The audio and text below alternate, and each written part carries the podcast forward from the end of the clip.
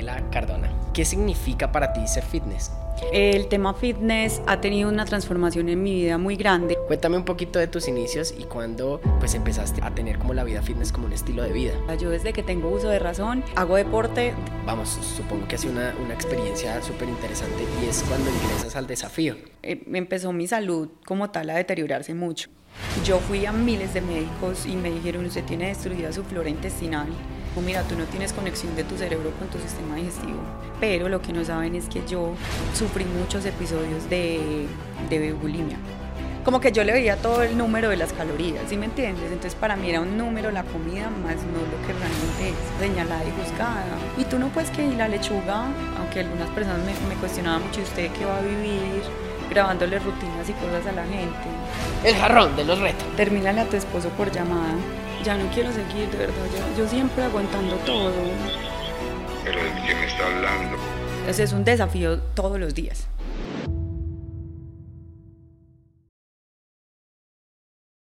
Las redes sociales y el mundo tan veloz en el que vivimos hoy nos han vuelto adictos a la dopamina, una sustancia que segregamos cada vez que tenemos una recompensa o que sentimos el placer. Es la hormona que se encarga básicamente de la felicidad, así es como la denominan, y la persona que nos acompaña hoy como invitada en el video podcast sí que sabe ser feliz y hacer felices a los demás por medio del ejercicio, ya que la dopamina la liberamos de la forma más natural y sana posible cuando hacemos actividad física.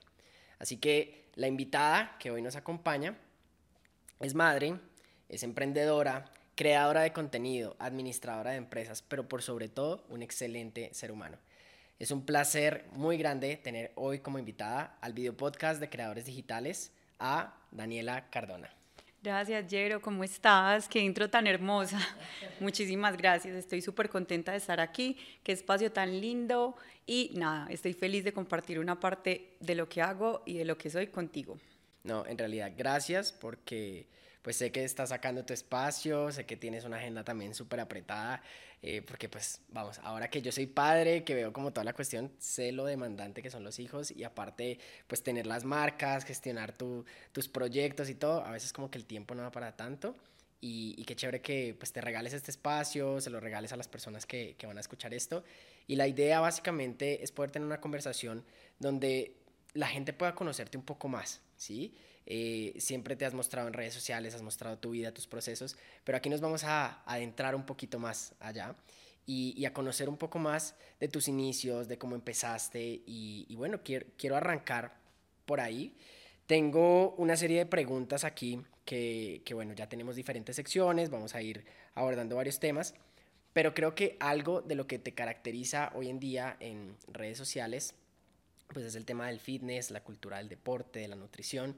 Entonces, quiero preguntarte, ¿qué significa para ti ser fitness?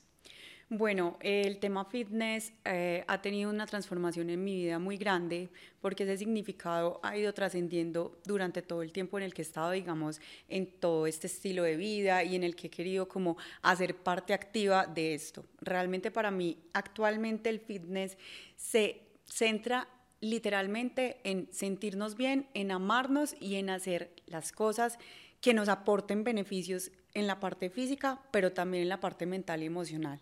Entonces es dejar de pensar solo en el fitness como la parte física, que por muchos años, eh, digamos que nos tocó acoplarnos a pensar así solamente. Y de verdad en este momento es unir todas esas herramientas y todo lo que significa estar saludable desde adentro hacia afuera. Y para mí eso es, es ser una persona fitness, estar healthy, todo este tipo, digamos, de etiquetas que hay en este momento, tiene que ser algo que es en conjunto esté unido y que nos sentamos bien en todos esos aspectos. Si no, para mí eso no es ser... Wow, creo que tiene, tiene un, un significado bastante amplio. Y claro, hoy, ya después de, de, tantos años de empezar en este mundo y demás, creo, creo que tienes los conceptos súper claros, pero en algún momento, pues claro, quizá como cualquier mortal empezaste a descubrir este mundo, cómo fue que te apasionó. Cuéntame un poquito de tus inicios y cuándo eh, pues empezaste a, a, tener como la vida fitness como un estilo de vida. Bueno, realmente toda mi vida eh, se ha basado en el tema del deporte. O sea, yo desde que tengo uso de razón eh, hago deporte. De mi familia soy la única, digamos que desde chiquita ha tenido como esa pasión por el deporte, siempre en el colegio fui... em, parte de los grupos de voleibol, de ponchado, siempre estaba en absolutamente lo que tenía que ser deportes, en la universidad también estuve en voleibol, bueno, siempre estuve como en ese tema, siempre me encantó y obviamente ya después empecé a darme cuenta que realmente esto me, apasion- me apasionaba demasiado en el momento en el que terminé mi carrera de administradora de empresas, comencé a trabajar en una multinacional y de un momento a otro mis propias amigas me decían, eres una tesa en lo que haces, ¿por qué no lo muestras? Porque Eso me encantaba el deporte, aquí en, aquí en Bogotá. Ok, ¿a qué edad vienes a, a vivir acá como a Bogotá? Yo llegué a los 17 años, hice mi carrera Eres completa. de Pereira. Sí, Ok. Hice mi carrera completa en la Javeriana. Empecé como ingeniería industrial y al quinto semestre me pasé para administración de empresas en la Javeriana y terminé como administradora. ¿Por qué ese cambio? Porque me di cuenta que ingeniería industrial eh, en la Javeriana se, se enfoca más en el tema de logística. Me gustaba, pero me apasionaba más la parte de la administración de la ingeniería industrial. Entonces, en el quinto semestre, cuando ya pasé lo más difícil, me di cuenta que realmente lo que yo quería era algo más administrativo y donde yo pudiera desempeñarme más como en la parte también de relaciones humanas, donde yo tuviera que ver más como con ese tema. Por esa razón decidí hacer el cambio y no me arrepiento para nada. O sea, No, creo que hoy te ha servido mucho para tus marcas, para todo lo que has desarrollado. para mis marcas, para absolutamente todo. Claramente empecé a trabajar, trabajé en una multinacional donde hice mi práctica y de ahí pasé a trabajar en Falabella. Eh, amé mi trabajo en Falabella, era también en toda la parte de eh, manejar toda la parte de la página y yo tenía unas, unas, unas líneas de Falabella que yo manejaba, entonces era muy de hacer negociación con los proveedores, de tú a mí me encanta hablar y, y todo ese tema, entonces era muy chévere, pero realmente renuncié por seguir este sueño y literalmente dejé todo, dejé Bogotá, dejé, renuncié a Falabella que me encantaba ese trabajo, la verdad, y tuve ¿Cuánto tiempo trabajaste allí? casi tres años. Y de repente, de la noche a la mañana, ¿tomaste la decisión o qué? ¿O cuál fue el impulso para, para hacerlo? El impulso fueron, digamos, varias amigas que se daban cuenta que yo a las 4 de la mañana ya estaba despierta, me iba a entrenar, entrenaba absoluta- eh, aproximadamente dos horas, de ahí me bañaba en el gimnasio y de ahí me iba directamente al trabajo. Algunas veces salía del trabajo y, y volvía a entrenar, porque era cerca al gimnasio al trabajo y volvía a hacer una segunda sesión y llegaba a mi casa. Y ese era mi día a día. Entonces, me acuerdo que una amiga, eh, Juli Vélez, me, me dijo, Dani, pues es que eres demasiado tesa, ¿cómo no muestras eso por Instagram? Yo tenía unos 1500 seguidores.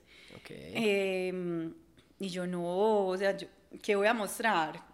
Y me dijo y me dijo y empecé yo a decir, bueno, pues todo el mundo me dice como en el trabajo, ¿cómo eres capaz? Es que yo entreno, pero es que tú cómo haces para madrugar tanto, pero es que... Entonces empecé a ver un diferencial en de pronto lo que hacían los demás y lo que hacía yo.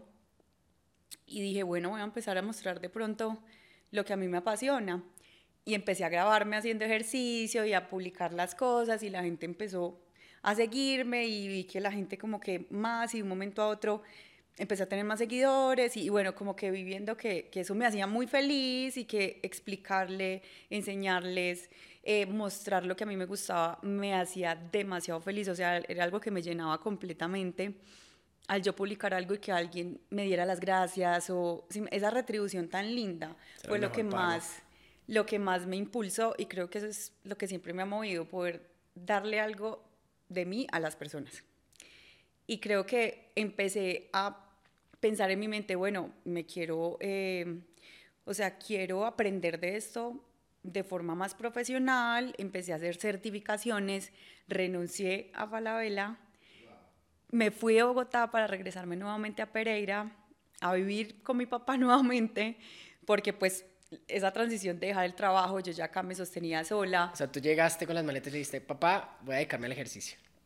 ¿Qué te Y dijeron lo ellos peor en de ese todo momento? es, lo peor no, lo más lindo de todo es que tuve siempre el apoyo. Ah, bueno, súper. Para mi mamá fue un poquito duro entenderlo, eh, pero siempre me ha apoyado. Creo que la- las personas que más me apoyan en mi vida es mi familia. Mi papá, después de decir, pero ¿cómo así? Te pagué esa carrera, la Javeriana, y tú me vas a decir que, y que vas a renunciar. Él fue el que me recogió en el aeropuerto. Y realmente los de Falabella no me dejaron renunciar, me consiguieron trabajo en Pereira. O sea, me pasaron, porque yo tampoco fui muy sincera, pues yo dije, me voy porque me tengo que regresar a Pereira. Ah, y me dijeron, no, usted no se vale, conseguimos puesto en Pereira. ¿Y cómo manejaste eso? Para mí fue muy duro porque me lo dijo el gerente, que me había hecho la entrevista cuando yo entré y, y teníamos muy buena relación, había como un cariño. Ay, yo no fui capaz en ese momento de decir que no, porque me lo dijeron el último día que yo iba a entregar el puesto. Yo ya había avisado con mucho tiempo y el último día que yo fui a entregar el puesto a despedirme, mm, llamaron a Falabella Pereira y no, no me o sea, fue una situación que yo dije... Claro, te viste entre las paredes. Yo dije, no, y pensé, bueno, de pronto voy a poder, ya estando en Pereira, manejo más mi tiempo, trabajo con ellos y miro cómo saco tiempo para lo otro. Realmente duré tres meses y renuncié. Sí, no, creo que... Renuncié, igual fui muy sincera, ellos digamos que también lo sabían y me dijeron, con toda, Dani, por tus sueños. Entonces fue algo muy lindo, digamos que tengo excelentes recuerdos de Falabella, amo esa empresa. Em, y siempre tuve las puertas abiertas, aunque hubiera pasado pues lo que pasó de que también cuando llegué a Pereira pues renuncié, pero yo tenía en mi mente lo que quería también en ese momento. Pero en ese momento lo hacías por netamente, digamos, pasión o porque veías también una viabilidad futuro o había mucha incertidumbre en el momento. Había mucha incertidumbre. Realmente para mí fue muy duro y creo que todavía sigue siendo duro porque tú trabajas día a día sobre algo que está, es muy cambiante. Entonces, y más en ese momento en el que yo inicié, porque habían muy pocas personas en Instagram haciendo eso, tanto así que Sasha estaba siendo conocida y había sacado, creo que cuando yo inicié ya estaba sacando su primer libro, eh, que eso fue hace ya bastante tiempo. Eh, Ariana, que es una modelo fitness muy conocida. En ese momento vivía acá en Bogotá. Era súper delgadita, estaba iniciando. Entonces yo estaba iniciando también en eso y claramente que había una incertidumbre impresionante porque primero mi familia me apoyaba mucho, pero nadie estaba dentro del medio en absolutamente nada. Entonces me fui guiando yo en prueba y error prueba y error, prueba y error y mirando, investigando yo sola. También estudié Instagram como plataforma para saber cómo se debía mover uno. Entonces, por ejemplo, en Falabella, cuando yo ya sabía qué quería hacer en mis almuerzos en ese tiempo, yo me quedaba ahí estudiando Instagram, entonces yo me metía a páginas, leía qué eran los hashtags, en ese momento estaba como apenas todo ese auge de eso y yo quería instruirme para saber cómo manejar la plataforma. Entonces creo que yo vi que yo estaba muy enfocada en aprenderlo y en hacer lo que yo quería, pero también mi horizonte era muy nublado, porque tampoco sabía cómo iba. Pero lo importante, y creo que lo, lo, que más destaco de esto es que finalmente seguiste tu sueño, tu instinto. Sabes que muchas personas hoy en día tienen el ánimo y el deseo de pronto de hacer algo, pero el miedo no los deja avanzar. Y créeme que es muy duro, porque en estos momentos todavía lo que yo te digo, yo siento miedo. Yo, por ejemplo, voy a empezar un proyecto que yo te he contado y que todavía no, digamos, he, he, hablado mucho por ese mismo miedo, de que a veces me emocionaba tanto y, y empezaba a decir, bueno, ya voy a salir con algo y contaba y después quedaba como mal en los tiempos o no me resultaba como era y y yo decía, quiero esto tener bien, esto, esto reservado para mí, porque siempre he sido muy de, me guardo las cosas hasta que salgan y un momento a otro, como tú ya publicas todo en Instagram, no eres capaz, yo no era capaz de guardar una cosa hasta que me saliera. Claro. Y yo dije, no, eso también tengo que aprender y creo que uno aprende demasiado. O sea, yo mantengo en un constante aprendizaje que a veces digo, me siento con mi esposo y le digo, ya no quiero más esto, o sea, cuando estaba en el proceso de mi hija, yo dije, ya voy a retirarme de esto, no, o sea, no quiero saber nada. Y después me llegan mensajes de agradecimiento, siempre la gente como ahí, siempre he tenido personas que sé que me siguen desde que inicié, que están ahí presentes. Entonces yo digo, por estas personas tampoco quiero tirar la toalla, pero créeme que es, es, es, es algo con picos muy altos de, de, de unos días voy con toda y otros Mm, de pronto ya no quiero, pero siempre igual sigo ahí. o sea, nunca me he ido. Es precisamente eso. Yo al inicio de, del podcast, eh, en la intro, comentaba lo de la dopamina, ¿no? Porque pues obviamente es una hormona que nos produce placer, eh, nos produce felicidad, pero que hoy en un mundo tan digital en donde estamos acostumbrados a eh, darnos dopamina todo el tiempo cuando llega un like, cuando llega un comentario, cuando llega todo ese tipo de cosas, este, y las personas a veces no lo canalizan de la mejor manera como lo ves haciendo el ejercicio, tú logras hacer como un híbrido de estas dos cosas porque claro, estás liberando como tu felicidad, estás generándola, haciendo algo que te ama, te apasiona, pero no solo te lo guardas, sino que lo compartes con los demás, les muestras lo que haces y aparte recibes como gratificación pues todos esos mensajes y demás. Entonces, claro, como un exceso de dopamina que también puede llevar a esos picos. Puede ser muy perjudicial. Que, que, que, por ejemplo, yo he aprendido con el tema. En eso también he tenido una transformación. Eh, uno se vuelve, se vuelve un vicio tú recibir aprobación. Así de pronto tú no lo hagas por aprobación, pero tú te acostumbras a recibir aprobación por lo que tú haces. Llega un punto donde mmm, quedo en embarazo, le pongo pausa a todo el tema mío digital que nunca lo había hecho y tampoco nunca había dejado de trabajar porque desde que inicié con Instagram me empezaron a llegar eh, temas de trabajo y yo empecé a trabajar con marcas desde que inicié gracias a Dios, o sea, yo, para mí eso ha sido una bendición. Em, y de eso también he aprendido, porque me dediqué mucho tiempo también a trabajar con muchas marcas y el proyecto de vida que siempre he querido y que en este momento estoy por fin realizando, lo dejé a un lado porque yo me enfocaba, a mí me gusta hacer las cosas muy bien y yo me enfocaba obviamente más en las marcas y en que se sintieran súper bien con mi trabajo y al momento en el que me iba a sentar a lo mío ya no había espacio o lo dejaba para lo último. Entonces nunca estaba como en un hilo continuo de lo que hacía y eso hacía que cometiera muchos errores, que invirtiera y perdiera dinero, eh, porque obviamente tú inviertes en un proyecto, pero si no hay constancia... Claro, te distraías mucho en el camino. Exacto, y eso igual me, me hizo entender que muchas cosas para, para lo que ahora estoy haciendo, pero de igual forma creo que es muy perjudicial el tema de las redes y yo las amo porque he tenido muchas oportunidades y he conocido gente hermosa, como por ejemplo tú, personas tan lindas, eh, que de verdad me encanta conectarme con ese tipo de personas, es lo que a mí más me, me parece lindo de todo esto. Pero también es, un, es algo muy fuerte que cuando tú no lo sabes manejar, es muy perjudicial. Entonces, los picos de ánimo tan repentinos por simplemente tú hacer un contenido con todo el corazón y que nadie lo vea, o no, o no recibas, digamos, no sea tan recíproco como tú querías o creías. En este momento yo estoy ya en una fase en, lo que, en la que yo hago las cosas por amor y por, porque quiero aportar y ya no me desvela tanto saber si tengo cuántos likes, cuántos, si me entiendes? Porque ya entré en una, en una zona en la que eso no me desvela. Pero sé que a muchas personas les pasa y creo que eso es en lo que hay que trabajar un poquito sobre estas redes. Y que finalmente la creación de contenido, como lo he hablado con, con, con varios de los invitados, se hace desde el deseo intrínseco de ayudar. Claro, habrá algunos que, que lo hacen por alimentar su ego y demás, y esos son los que menos duran, ¿sabes? Porque en el momento en que llegan esos, e, e, esos picos, porque la plataforma es súper loca y de repente un día va súper bien y cambió el algoritmo y ya las reglas son a otro precio y se juega de otra forma.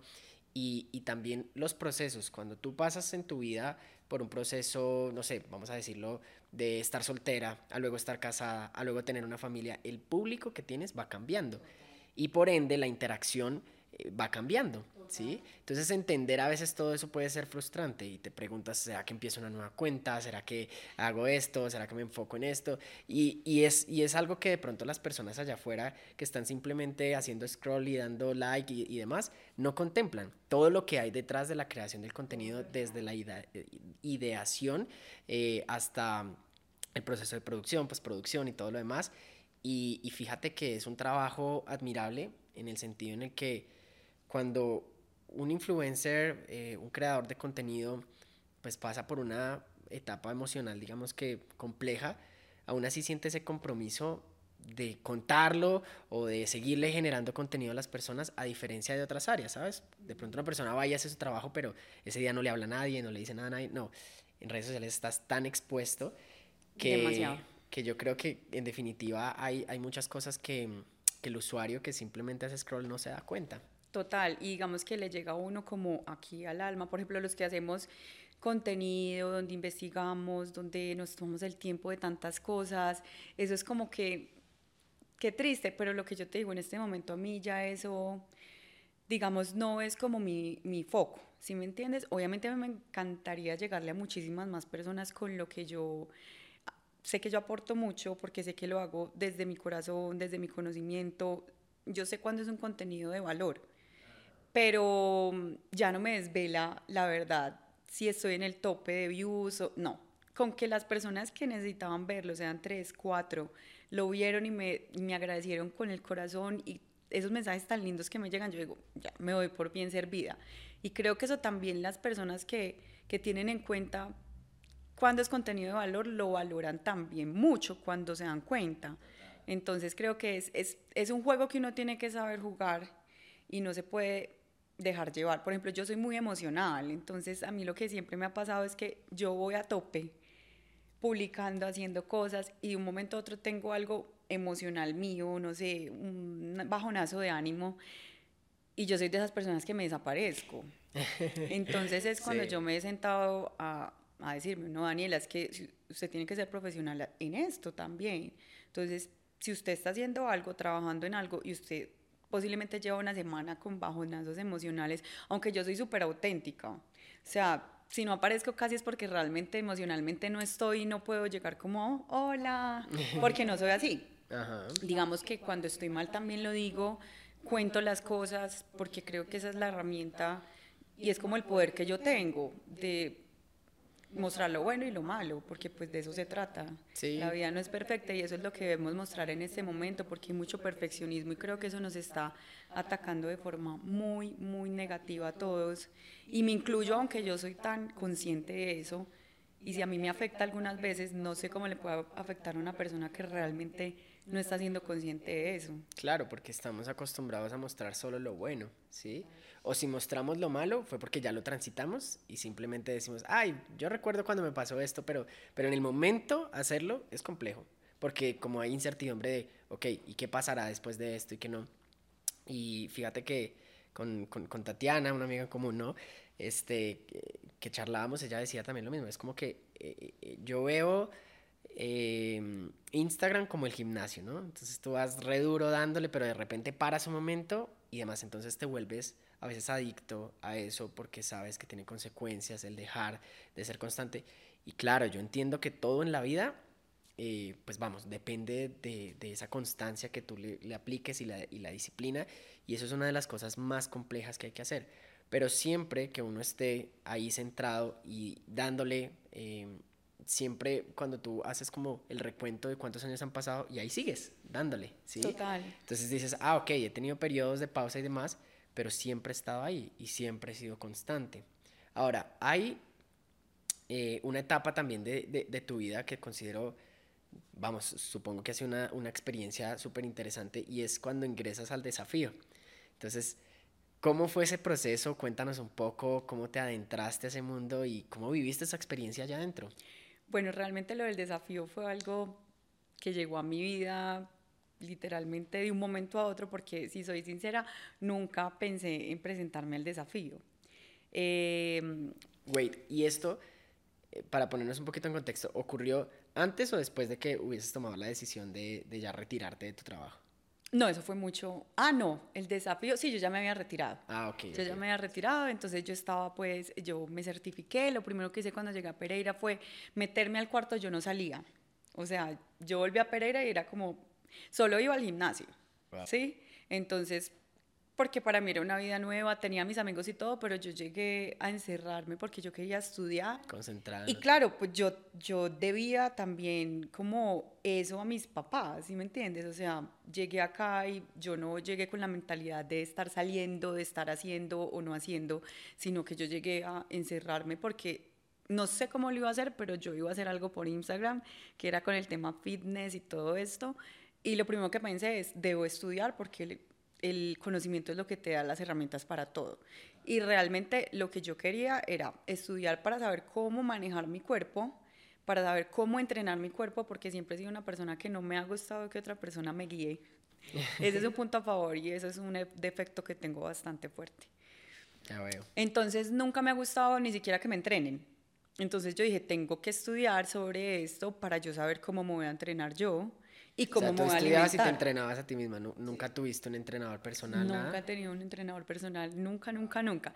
Solamente uno en Pereira que a veces hacía clases con él porque me caía demasiado bien y porque me hacía más que todo clases de boxeo y a mí me encanta eso, pero solo por eso. De resto nunca he tenido un entrenador que me dijera de esta forma vamos a hacer la sentadilla o que me hiciera mi plan. Siempre yo me hice mi plan de entrenamiento, nunca he tenido ninguna guía en eso. Entonces, claro, yo necesitaba estudiar para eso, tener conocimiento y también sobre el tema de la alimentación. Pero eso sabes que denota también una, un grado de disciplina muy, vamos, muy alto, porque Sí. escuchaba de, de, de Simón, el, el fundador de Rappi, él decía, cuando tú contratas eh, un, un- un entrenador personal, lo haces para que te lleve a un nivel más del que tú estás. ¿sí? Es decir, tú corres dos vueltas a la manzana y de repente él te dice, no, vas a dar una vuelta más. Es como que, no, es que estoy cansado, no, vas a dar una vuelta más. Es como que este pendejo y, y la terminas dando con mucha rabia, lo odias en el momento, pero después de unos meses dices, "Oiga, mejoré muchísimo, ahora doy 5, 7, 10 vueltas, pero porque contrataste a esa persona para que te obligara. Y ahora tú no tienes a nadie, tú te obligas a ti misma, pues es como ese esfuerzo doble porque si un día no te quieres levantar, si un día no quieres hacer las cosas eh, Las y no tienes a nadie que te lo diga, vamos, es muy fácil fracasar. Demasiado, pero digamos que ese ha sido mi, un pilar muy grande mío.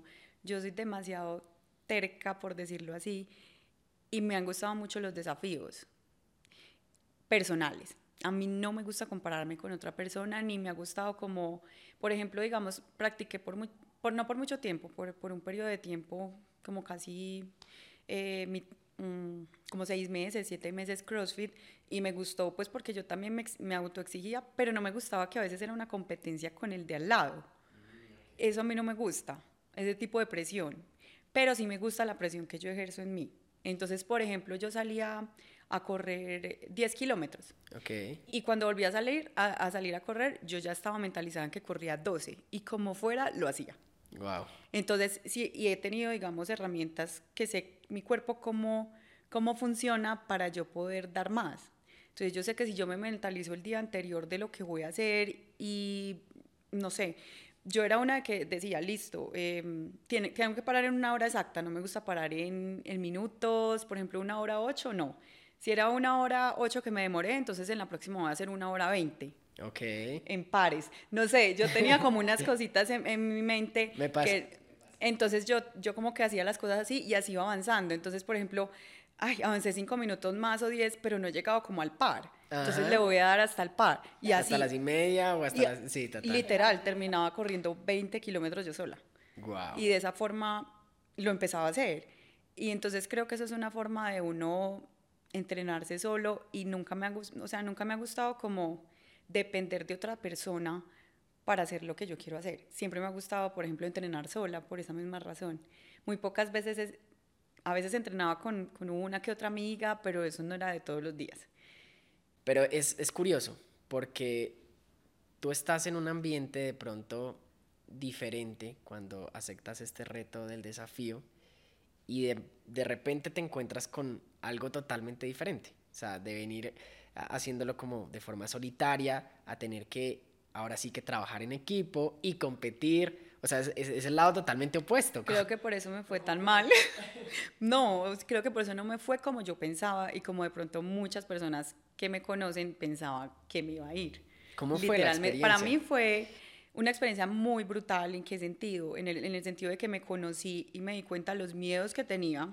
Yo sí sabía más o menos que las alturas no es que las amara mucho, pero tampoco sentí un miedo tan impresionante de tirarme de una cosita que no era tan alta. Entonces yo decía, ¿qué me está pasando? Y sentir mi cuerpo con, con ese miedo real, yo decía, Dios mío, o sea, me Y estoy la presión conociendo. aparte, porque es la presión de tu equipo, de las cámaras, de que todo la el país te presión está fue lo viendo. más horrible, pero mira que en ese, yo creo que, no sé si todos estemos de acuerdo de los que hayan ido al desafío, las cámaras para uno no son nada. O sea, Wow. realmente tú te olvidas de eso.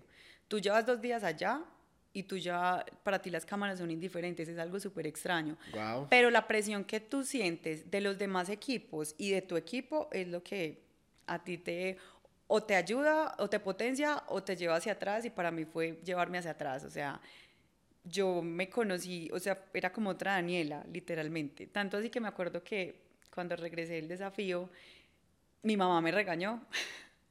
Porque me acuerdo que cuando iba para el desafío me dijo, hija, mucho cuidado, usted, em, o sea, como que a mí a veces me da un poco de rabia cuando me dicen qué hacer. Ok.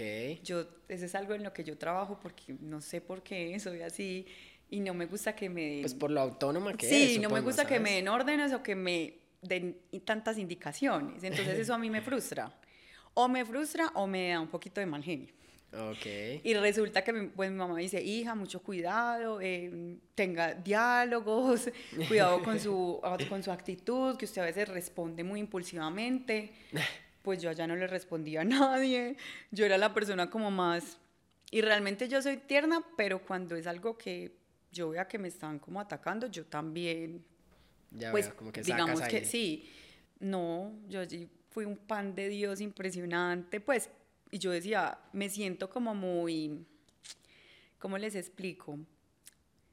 No me sentía yo, o sea, era como que una persona que habían apagado, Wow. como si hubieran apagado mi luz, porque Claro, te enfrentaste a un panorama totalmente tú distinto al decías, que estabas Tú no estabas acostumbrada. acostumbrada en, en equipo, digamos, entrenar, entonces yo estaba acostumbrada a entrenar sola.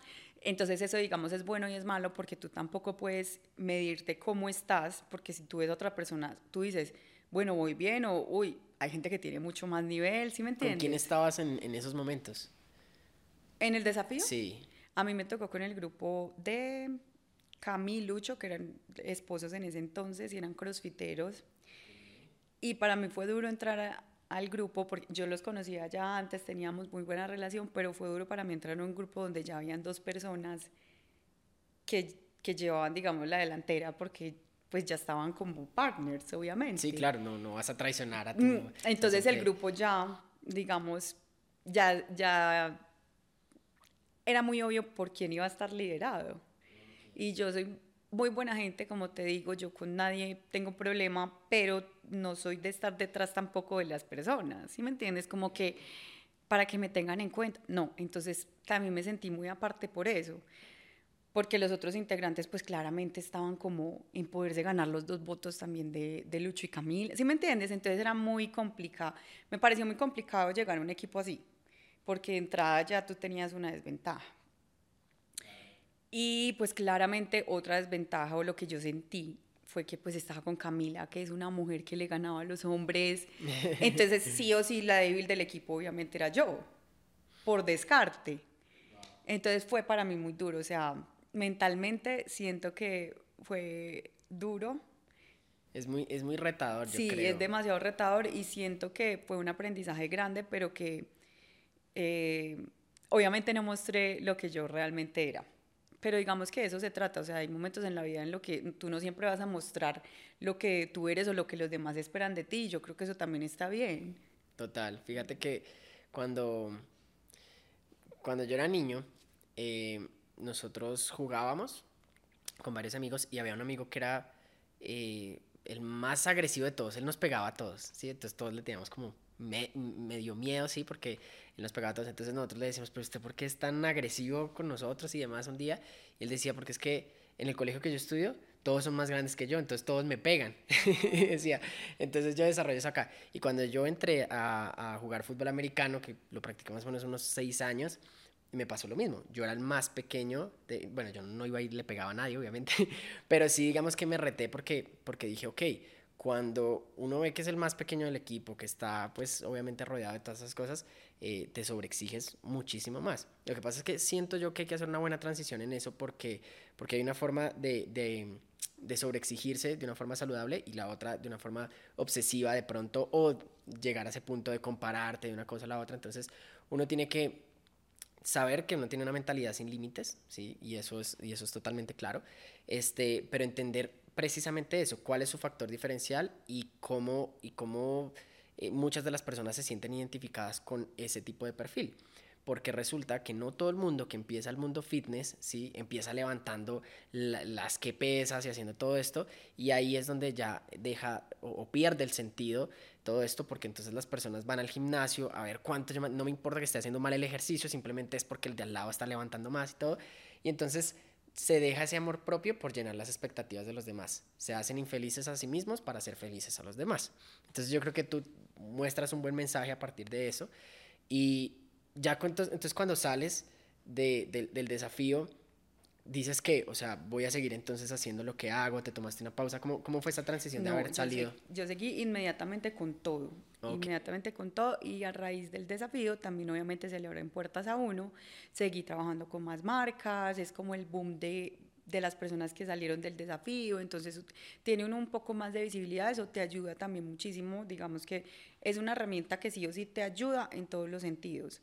Eh, y digamos, yo caí como por casualidad en lo del desafío porque fue un, a mí me contactó un modelo de Medellín que estuvo cuando inició el desafío, eh, cuando apenas estaban iniciando, y me dijo, tú mereces estar en el desafío, preséntate. Yo te sigo hace tanto tiempo, tú eres una tesada y no has pensado en presentarte, y por eso fue que yo realmente me presenté, porque no, o sea, no me iba a presentar. Me presenté, me trajeron a Bogotá a hacer las pruebas físicas ese día, yo yo creo que como yo no tenía como ese súper interés por entrar, fue tan natural todo que pasé, o sea, hice las pruebas y me fueron muy bien, etcétera. Cuando me di cuenta, pasaste y yo, ¿qué? ¿Qué voy a hacer? ¿Cómo así? Obviamente yo no, hay muchas personas que van al desafío y que llevan mucho tiempo entrenando para el desafío, yo para nada, pues yo entrenaba lo que pues lo que a mí me gustaba eh, y nunca me preparé, pues también entré allá totalmente fría y digamos nueva en eso, porque hay gente que se ve todos los desafíos y, hace, y como que hace todas las pistas y claro, hace todo ponen como objetivos, se obsesionan con ello. Y... Y, y... pues no, la verdad, yo, yo fui, fue una experiencia de igual forma enriquecedora. Pero realmente yo pienso que uno en el tema fitness o como lo queramos llamar, porque ya hay muchas etiquetas, lo importante es lo que a ti te guste y lo que te llene. ¿Sí me entiendes? O sea, digamos que a mí siempre me han cuestionado mucho y a veces me han dicho como es una adicción lo que usted tiene o usted por qué es tan exagerada o usted por qué es tan obsesiva. Eh, para algunas personas puede ser obsesivo algo, pero digamos que yo siempre he encontrado en el deporte un tema de dispersión de mi energía y de conexión conmigo. O sea, como algunos meditan, yo entreno y por eso me gusta entrenar sola, porque es ese momento donde mi mente se cuestiona, donde yo hablo conmigo, donde si estoy con la energía muy mal, a mí es como una limpieza energética que yo hago. O sea, hay tantas cosas detrás de eso que, que todo empezó de esa forma porque era como lo que me ponía los pies en la tierra en cuanto a mi enfermedad del hipotiroidismo y en cuanto a mi, a mi, a mi ansiedad y a mi estado de ánimo. Entonces yo encontré en el deporte ese como ese vínculo o, esa, o, ese escape donde yo después de eso podía volver a ser persona, o sea, me hacía mucho bien. Y a raíz de eso se, empezaron a ver resultados físicos, pero realmente yo no entré en el tema por el tema físico principalmente, sino por, por el tema de sentirme bien y, y, como que era mi momento, ese momento mío donde yo disfruto estar conmigo y sentir como mi cuerpo, o sea, todo lo que genera el, el, el, entrenar en el organismo y uno poder conectarse tanto con el cuerpo y sentirlo. O sea, para mí eso es brutal. Y es un tiempo que te estás regalando, o sea, e, e, eso es el mejor, vamos, la mejor expresión de amor propio que te puedes dar, ¿no? Entonces yo creo que las personas tienen que buscar eso, o sea, cada persona qué es lo que le, le gusta, ¿sí me entiendes? A mí me gusta entrenar sola porque para mí es ese momento mío, hay personas que les gusta entrenar con amigos, delicioso, háganlo, pero no se deben pegar en lo que a los demás les parezca, sino como tú decías, lo que te hace feliz a ti. ¿Y cómo manejas esa parte? Porque, bien, tú lo haces, claro, lo haces sola, entre comillas, porque estás a los ojos de todas las personas que te ven. Entonces, ¿cómo ha sido ese manejo de la audiencia y qué es lo que más valoras de ella? Porque tienes una gran responsabilidad, ¿no? Es decir, eh, saber que coges tu celular, haces una historia, haces una publicación, de repente, eh, pues muchas niñas que te ven como un modelo, pues vamos, eh, van, van a confiar en ti. ¿Y qué se siente esa, tener esa responsabilidad en la mano y al alcance de, un clic? Se siente muy lindo y muy satisfactorio. O sea, para mí se siente así porque realmente yo sí soy muy comprometida con esto. Yo creo que y creo que lo he expresado, no mucho como debería hacerlo, pero lo he expresado también en mis redes para que ese mensaje le, lleguen, le llegue a las personas que me siguen, que sé que tienen mucho poder en sus redes. Y es una pequeña indirecta, muy directa, para que ellas o ellos también lo apliquen. Porque conozco muchas personas que, que sé que están mostrando cosas que posiblemente no es y, y no, digamos, no todos, no todos tienen por qué mostrar las cosas como son porque cada uno toma su decisión. Correcto. Pero yo pienso que tenemos una responsabilidad, o yo me siento con la responsabilidad y el compromiso y creo que el respeto a la audiencia que tengo de ser lo más auténtica que pueda.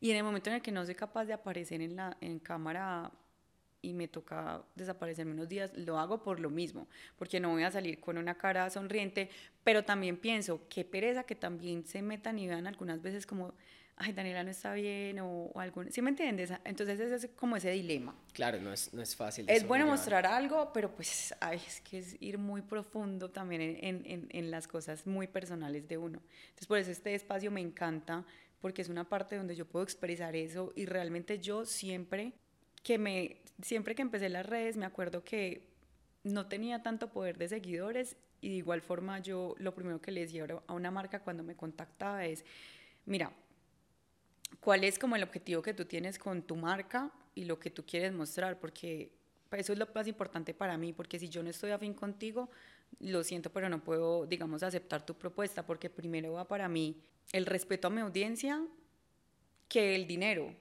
Entonces eso es muy complicado porque cuando tú estás iniciando, pues son muchas ofertas, muchas ofertas, pero hay con marcas con las que tú no te sientes identificado.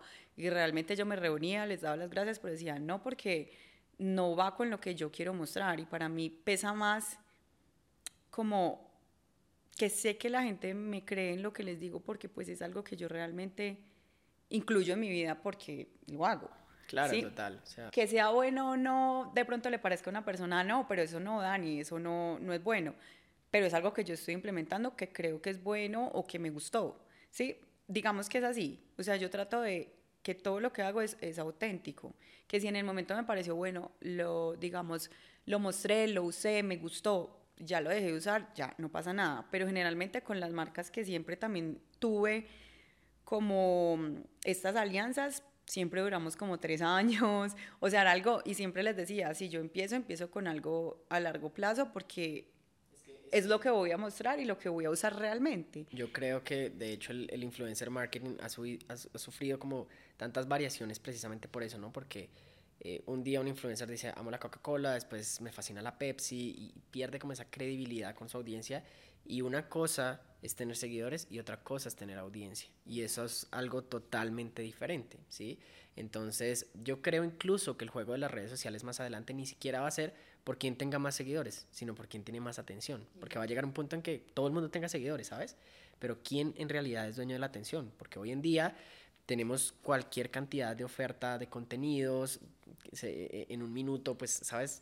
Todas las cosas que pasan en, en, en Instagram, se publican más de 65 millones de, de, publicaciones, entonces es ahí donde tú dices, ok, ¿cuál, ¿cuál es mi factor diferencial y cómo puedo conectar con, la, con las personas? Pero algo que sucede mucho en redes sociales es que las personas se quedan netamente, eh, o por lo menos las que recién llegan, no las que han vivido como ese proceso contigo, se quedan simplemente con los 30 segundos o un minuto que conoció de ti en esa publicación, o lo que vio en una historia y demás, pero no conocen el trasfondo de todas las cosas, entonces claro, hacen sus juicios, juzgan y demás, y por eso este espacio me fascina mucho porque da la posibilidad de que te abras un poquito más con tu audiencia y justo nos adentramos a una pregunta que le hago a mis invitados y es, ¿qué le contarías a tu audiencia de Instagram que no conoce de ti, que nunca has publicado y que hoy sabrán y que hoy sabrán aquí en este podcast?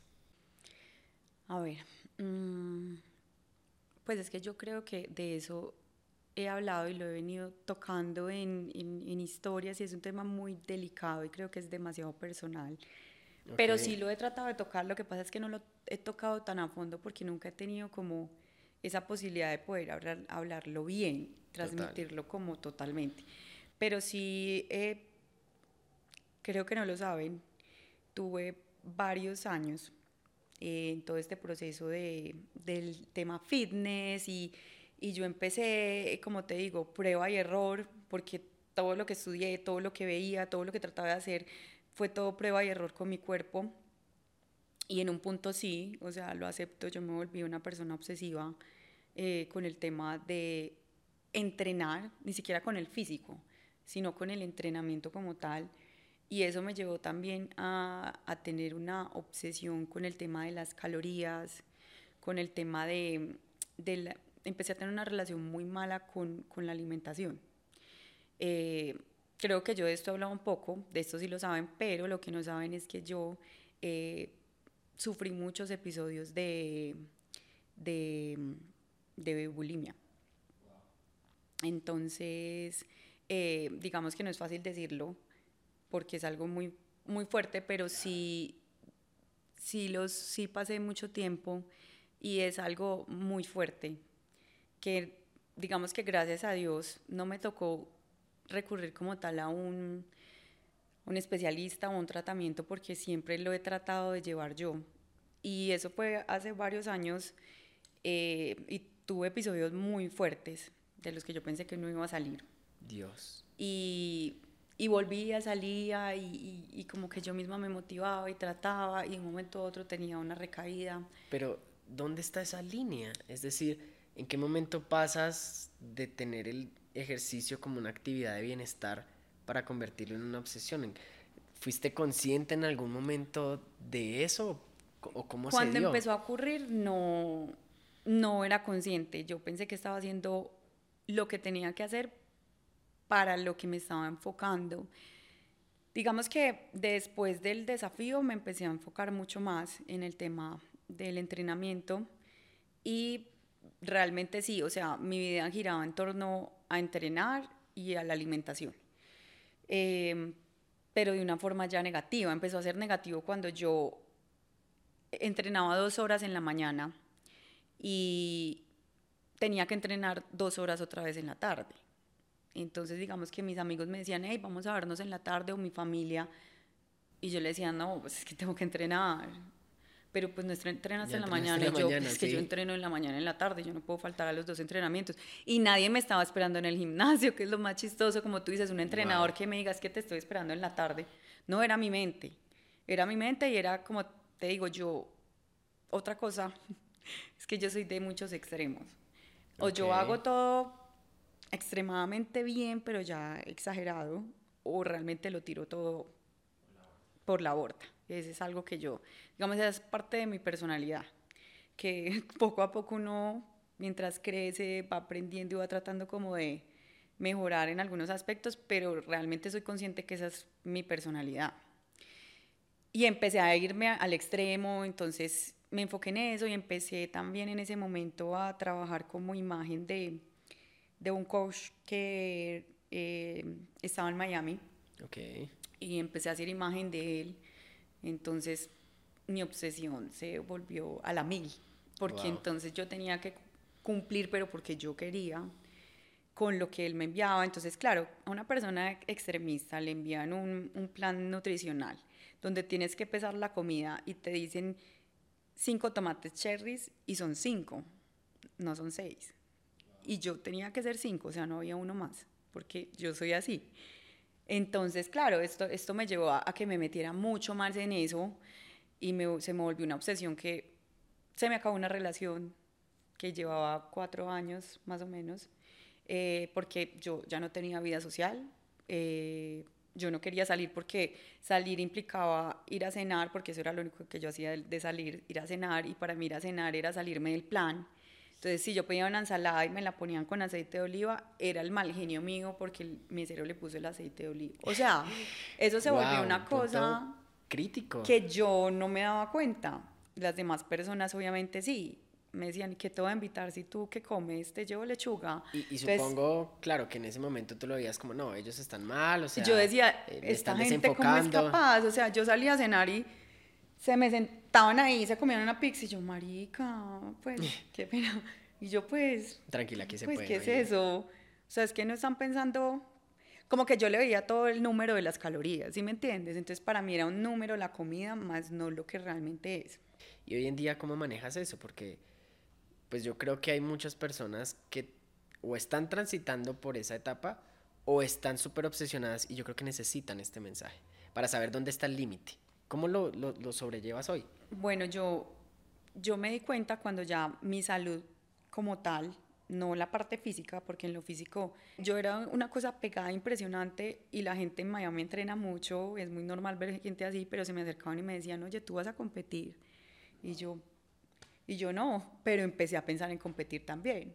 Entonces eso se estaba volviendo una cosa, pero bueno, lo bueno también es que yo he sabido identificar, bueno, eh, empezó mi salud como tal a deteriorarse mucho, digamos, todo mi sistema digestivo me lo tiré completamente, yo no tengo sistema digestivo bueno, apenas lo estoy recuperando y estamos hablando de hace ocho años atrás y apenas voy en el proceso de recuperar mi, mi, mi sistema digestivo, absolutamente todo. A consecuencia de eso. A consecuencia de eso, porque eran obviamente entrenamientos demasiado en el día, comía muy poco, o sea, mi, mi, mi, dieta era muy de muy pocas calorías y era muy alta en, o sea, era muy proteica. Entonces mi cuerpo eh, obtenía muchas proteínas y eso hizo que mi sistema digestivo se dañara absolutamente todo.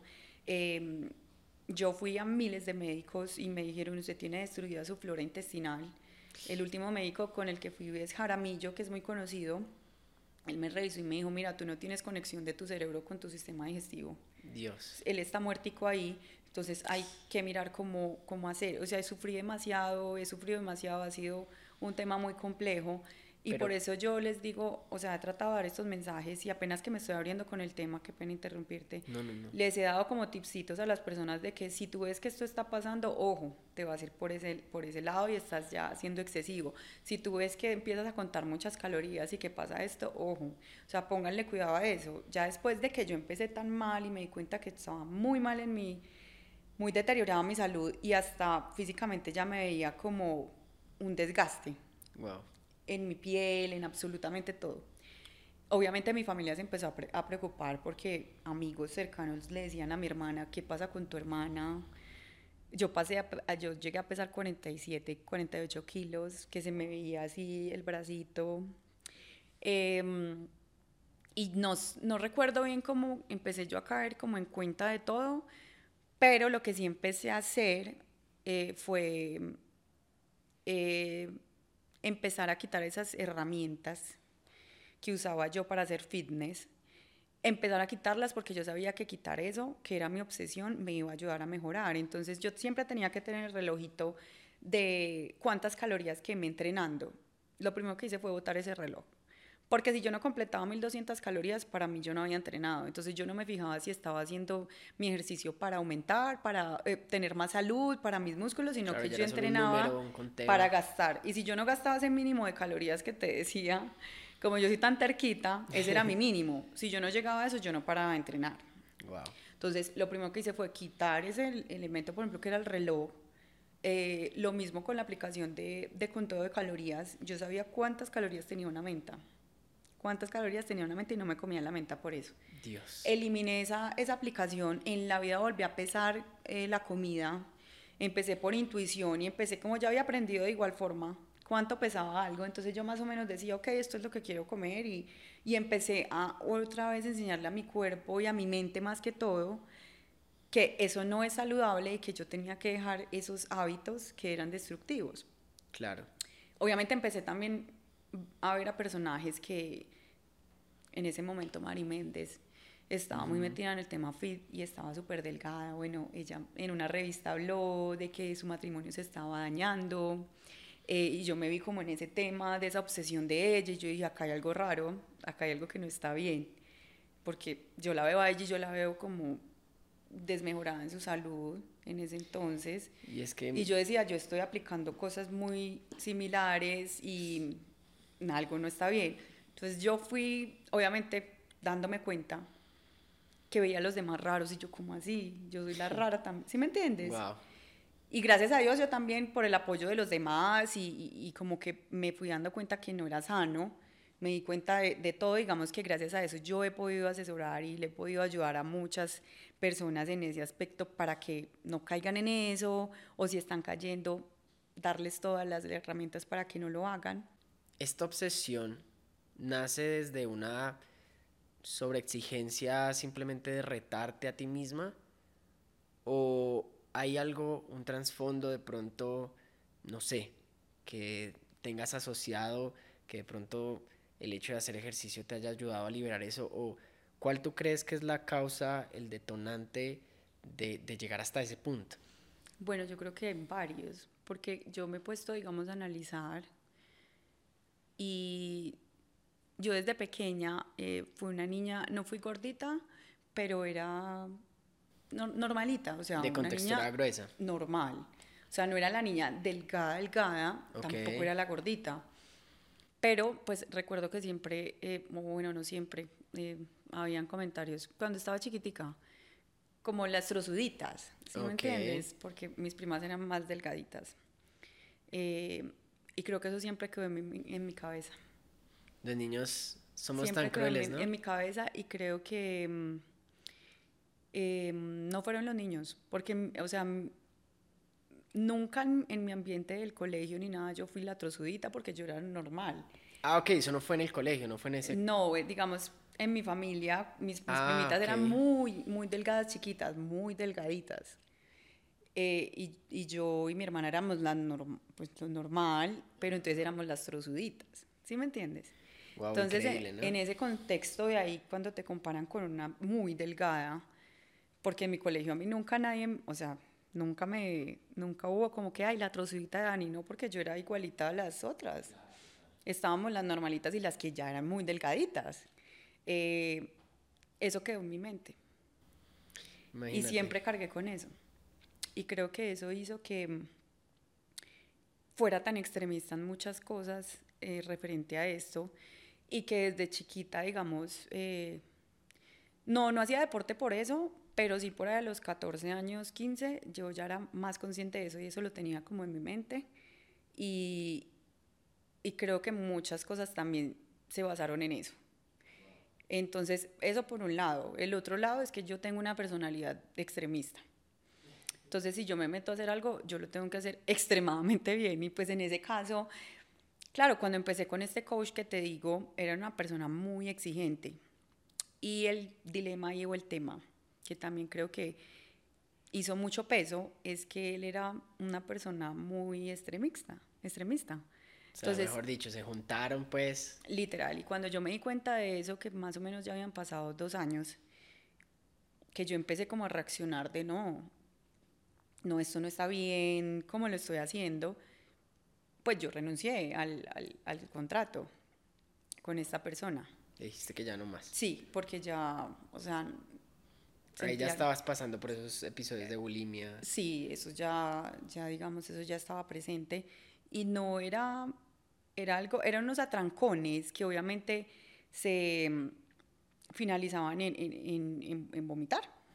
¿Y eso, digamos, en un inicio fue inducido o, o, ya después era involuntario? O... Tú empiezas con eso, tú te induces, digamos, es decir, cómo te lo induces o cómo, cómo, cómo empecé yo sin, no tengo ni idea cómo empecé ni qué día empecé, porque eso es algo automático. ¿Te atrapado ya después? Sí, porque cuando tú presionas tu mente y cuando tú, digamos, o sea, tú empiezas a tener una mala relación con la alimentación cuando tú empiezas a creer que ella es una recompensa, ¿sí?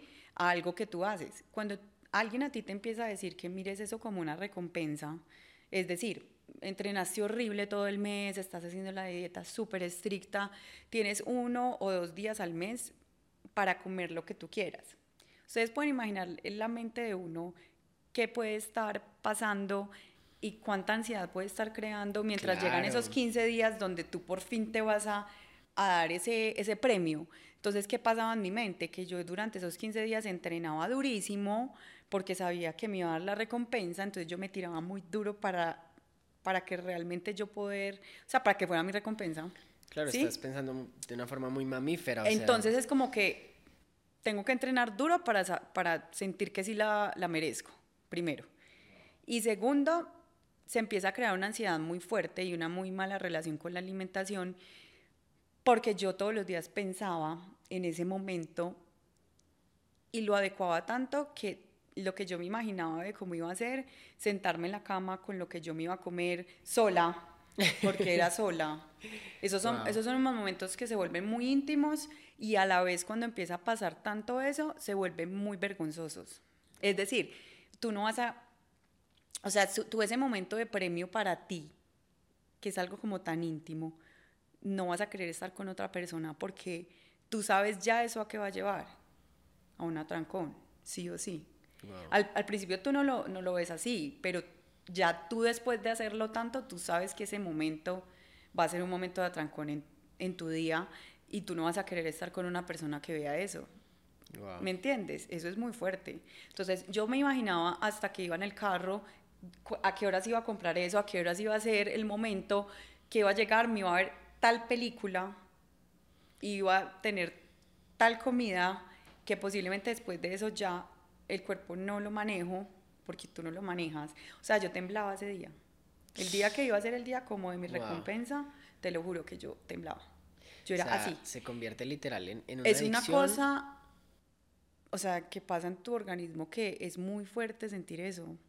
Es como cuando comes mucho azúcar y tú sientes que el azúcar está como en tu cuerpo, es esa sensación. O cuando algo te genera ansiedad, que tú tiemblas sin razón alguna, o es así. Y así me sentía yo cuando iba a comprar lo que me iba a comer o algo así, y literalmente temblaba.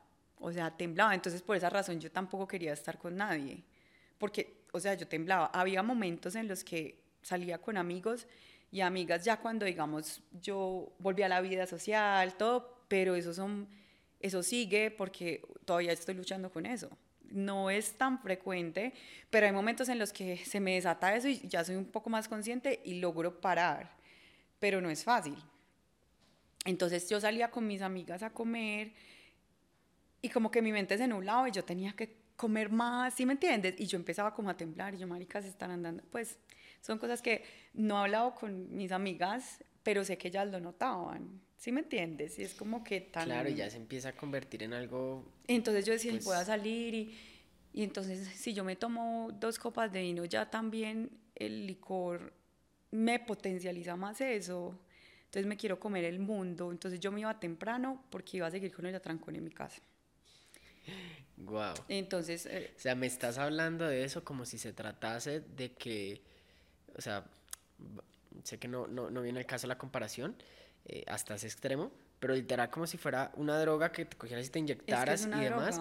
Porque finalmente, claro, las sustancias neuronales que, que, que se están operando en el cerebro son, son iguales. Prácticamente lo mismo. Correcto. Prácticamente lo mismo porque tú sientes ese afán como el no sé, no sé cuál es el, pero sé que es la misma sensación de una tembladera y un desespero porque y no controlas tu cuerpo y es entonces claro cómo llegaban el, el tema de, de, vomitar porque esperaba ese momento llegaba ese momento y yo ya no quería parar entonces yo terminaba comiendo mucho tanto así que ya no me cabía más comida y te sentías mal consigo misma. No, ni, ni, siquiera era, obvio se siente uno mal con uno, pero el cuerpo tiene que sacar toda esa comida. Ok. Porque es que no me cabía. Wow. ¿Sí me entiendes? Entonces, obvio, tú vomitas porque, y en el momento que vomitas te sale casi todo, porque es demasiada comida. Dios. Entonces, nunca fue como de que yo fuera y me metiera el dedo, porque era una trancón tan impresionante que se me generaba, porque en mi mente me generaron ese tema de que era una recompensa, era una recompensa que para mí ese día se volvía una locura. Claro, o sea, desarrollaba la ansiedad literal que, que, que sienten los animales cuando los entrenan, ¿sabes? No, es, es, es una cosa que yo no Es algo que, está en contra de lo, de lo, natural y yo soy mucho de la filosofía de que si algo no está dentro de la naturaleza del ser humano, no está bien. ¿sí? Y es muy triste tú perder los estribos y como el control. Y, y, y en ese momento yo algunas veces, yo pensaba, ¿qué estoy haciendo? Y quería parar y no, al contrario, seguía. Ya el otro día como que, obvio, había pasado todo, no solo te sientes muy mal, sino que físicamente estás, tu cuerpo está como destruido. Claro. Es como, no sé, como si hubieras pasado, no sé, el cansancio al otro día, el agotamiento, todo, o sea, es algo tan raro, es como si, o sea, es algo de y ahora, ¿cómo muy lo, perjudicial. ¿Cómo lo manejas? Porque si alguien que está pasando por eso en este momento eh, tiene la oportunidad de escuchar esto, ¿cuál es la forma, primero, de salir de ahí? Y segundo, ¿qué significa ahora sí que ser fitness sin tener que llevarlo hasta ese extremo? Porque muchas personas también se hacen a un lado de, ese mundo del ejercicio precisamente por eso, porque lo ven como que la cohibición, ya no puedo comer, cuando en realidad es un, un estilo de vida. Pero, lo llevamos a que los demás pensaran mal del, del tema, porque realmente eh, ser fitness es comer por intuición las cosas que te hacen bien. Obviamente hay unas reglas, porque pues para todo debe haber una disciplina, pues no te vas a sentar a comer todos los días mal porque pues no, es, no está siendo saludable, pero realmente se trata de intuición, ¿en qué sentido? Hoy quiero comerme la pastica integral bien hecha, pero no quiere decir que tengo que cortar todos mis carbohidratos, o sea, es darle al cuerpo lo que necesita de forma sana en cuanto a las preparaciones, en cuanto a hacerlo con amor, todo eso influye en ser fitness. Pero claro, los demás no van a querer entrar en una vida fitness si ven a una mujer que no se premia, que entrena cuatro horas al día, que entonces dicen, yo sé, yo a ese nivel no voy a llegar y no quiero llegar y por favor, ojalá la gente no llegara. Además, lo que dices, destruye otras, otras áreas de la vida porque la gente, y creo que esto pasa mucho con, con, con las personas, con los seres humanos en general, eh, y es que catalogamos el éxito de nuestra vida solo por un área de ellas. Entonces, claro, yo soy muy disciplinado en esto, yo soy extremadamente, extremadamente enfocado, bueno, toda esta cuestión, y dejas de lado las otras áreas de tu vida, y por lo general son 12 áreas en tu vida, que van desde lo laboral, desde lo sentimental, emocional, el propósito, la misión, la visión, la, mejor dicho, todo lo que contempla lo que se conoce en el término japonés como el ikigai. Y es ahí donde las personas tienen que saber que la, proporción debe estar bien regulada en sus vidas en todas las áreas para que una vaya en función de la otra. Total. ¿Sí? Y no se choquen entre sí. Porque ahí puede ser probablemente muy exitosa en un área, pero desdichada e infeliz en todas las otras. Y, generalmente tú veías, o es muy, muy común, cuando tú entras en este mundo, que nombren que, por ejemplo, los fisiculturistas y toda esta gente que es tan disciplinada para llegar a eso, porque a la final, si tú lo ves, es de admirar en, en un punto porque es de mucha disciplina lo que se hace, ¿sí me entiendes? Tú tienes que tener un enfoque muy fuerte, pero pienso que no, no vale la pena hasta un punto, o sea, ¿sí me entiendes? Eh, de igual forma yo creo que tocaste un tema que me parece importante como también tocar y es que no solo los que los que vamos en el extremo o, o, nos obsesionamos, como pasó conmigo, no es solo, digamos, la culpa de uno, sino que tú creas como esa imagen, por ejemplo, de Daniela la disciplinada, la enfocada, ¿sí? Entonces la misma sociedad te está presionando a eso, porque en el momento en el que yo empecé a salir y quería compartir con amigos, lo primero que pasaba era que ya quería comer algo normal y yo era señalada y juzgada y tú no puedes que y la lechuga. Wow, Ven y, ahí le estás poniendo aderezo, no pues que no. ¿Sí me entiendes? Entonces es un punto como tú quieres salir de eso, estar en lo normal. Pero ya estás Pero la misma gente también, sin querer hacer daño, pues porque creo que nos manejamos como de una forma automática. Pero creo que debemos ser un poco más conscientes del proceso que está pasando una persona. Entonces, yo porque a la final sabía lo que, lo que quería y pues si me decían eso, no, sí, ya como normal y me gusta y véame como el otro sushi, ¿sí me entiendes?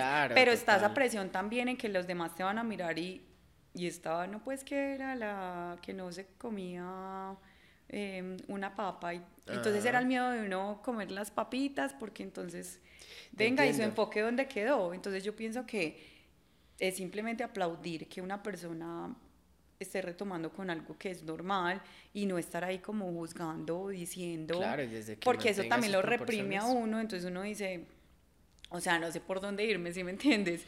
Y aparte que tengo entonces una imagen en la que la gente sabe que soy súper enfocada y yo la tengo que mantener, hay tanto detrás de eso que, que de pronto eso genera una presión en uno, pero que creo que ahí lo que importa es lo que uno sienta y, y realmente lo que uno quiera. Es ahí, yo creo que todo prima y, finaliza siempre en eso, en lo que a ti te haga feliz y no lo que los demás esperen de ti y no lo que eh, cumpla las expectativas de la otra persona, porque si no nos vamos a quedar en un hueco.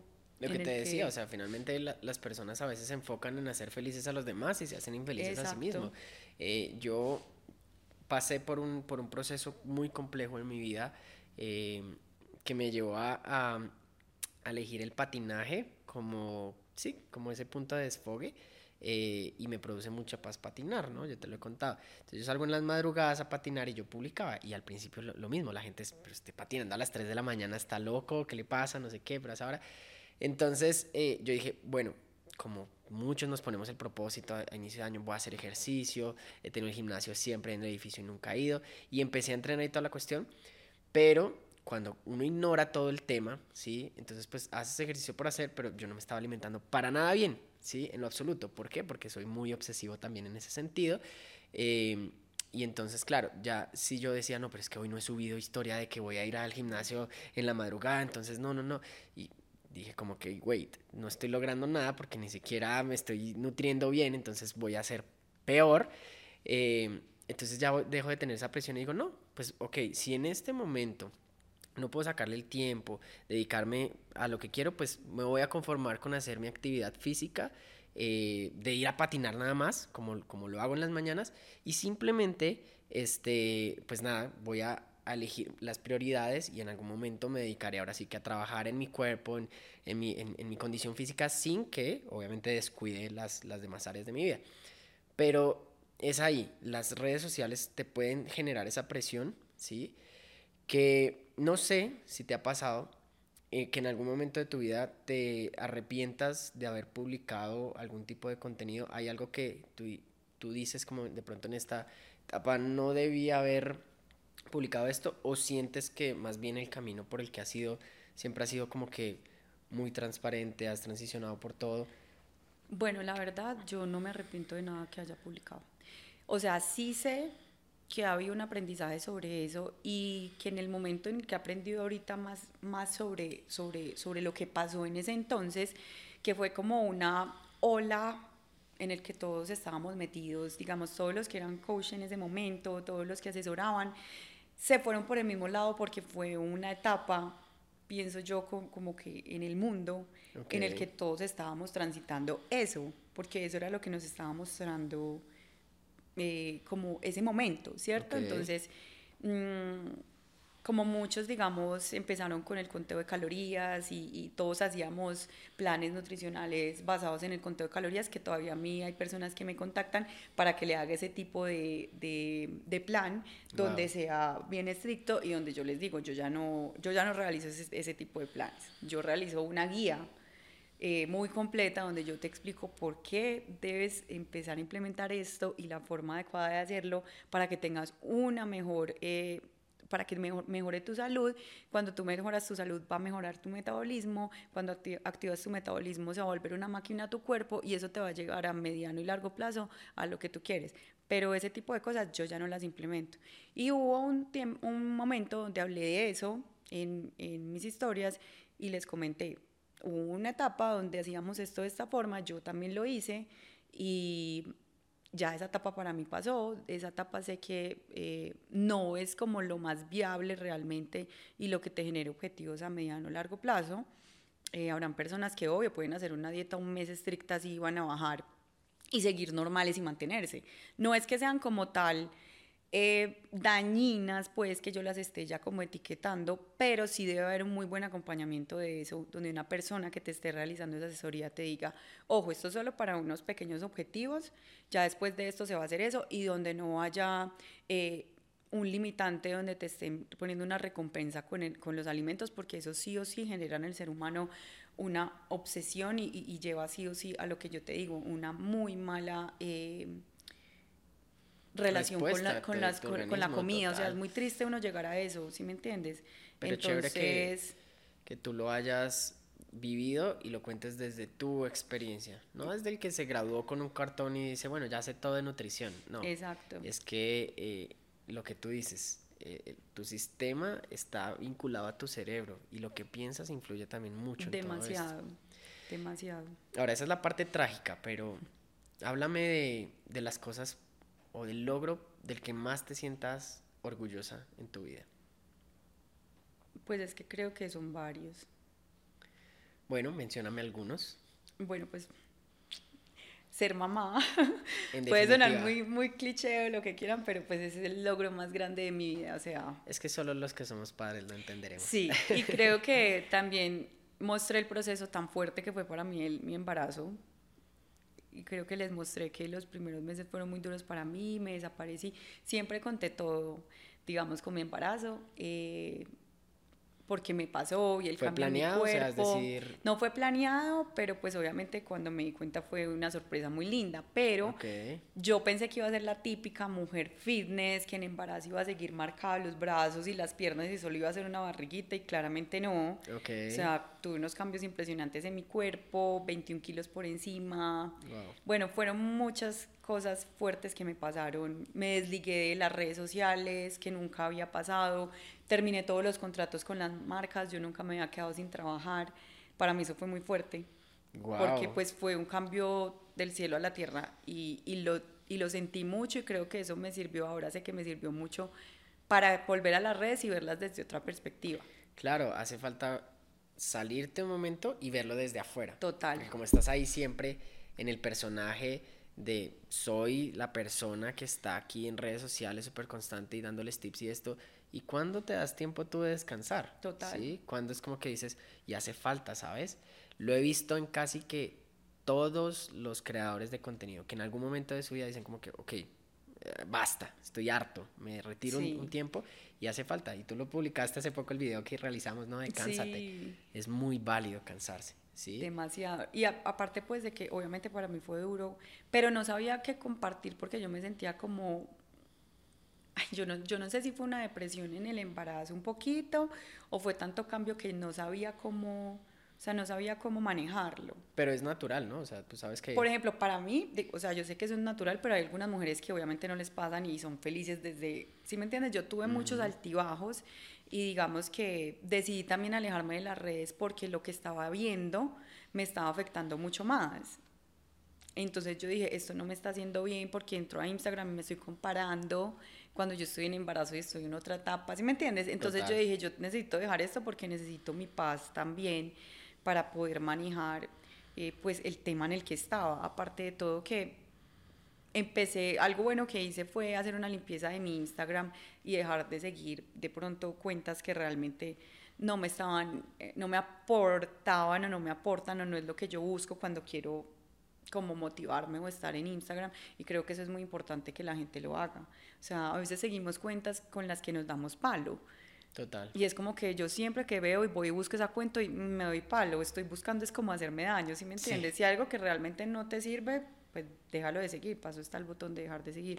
Eso lo aprendí, hice limpieza, digamos que fue un proceso que, que me enriqueció mucho también y del cual aprendí mucho. Em, ¿Qué otro logro siento yo que del cual me siento orgullosa, lo que te mencionaba, ser capaz de darme cuenta de lo que estaba sucediendo, porque lo hablé después de muchos años, con, con- no con mi familia, con toda la familia, porque posiblemente muchos Ok. no sabrán esto. Pero tú me decías, dame un consejo para las personas que están pasando por esto. Bueno, yo, porque no llegué a ese punto, de es- estar con un profesional hablando de ese tema. Pero si una persona se siente ya muy encima con esto y no lo ha hablado con su familia, hay que buscar un profesional porque no, o sea, uno cree, es algo muy engaño- engañoso, tú crees que saliste de eso y estás seguro, o sea, no, yo no, o sea, yo ya... Y hay un día en el que tú menos te lo imaginas, o sea, en el día Y que tú estás recaes. súper bien, de un momento a otro terminaste ahí, pero ¿qué pasó? O sea, si ayer yo había pensado que iba súper bien, pues voy a ser sincera, en estos días me pasó pensé como, "Ay, yo como voy súper bien, o sea, la alimentación, no me he vuelto a dar eso hace mucho tiempo y yo súper orgullosa y al otro día, en la noche, me trató de dar.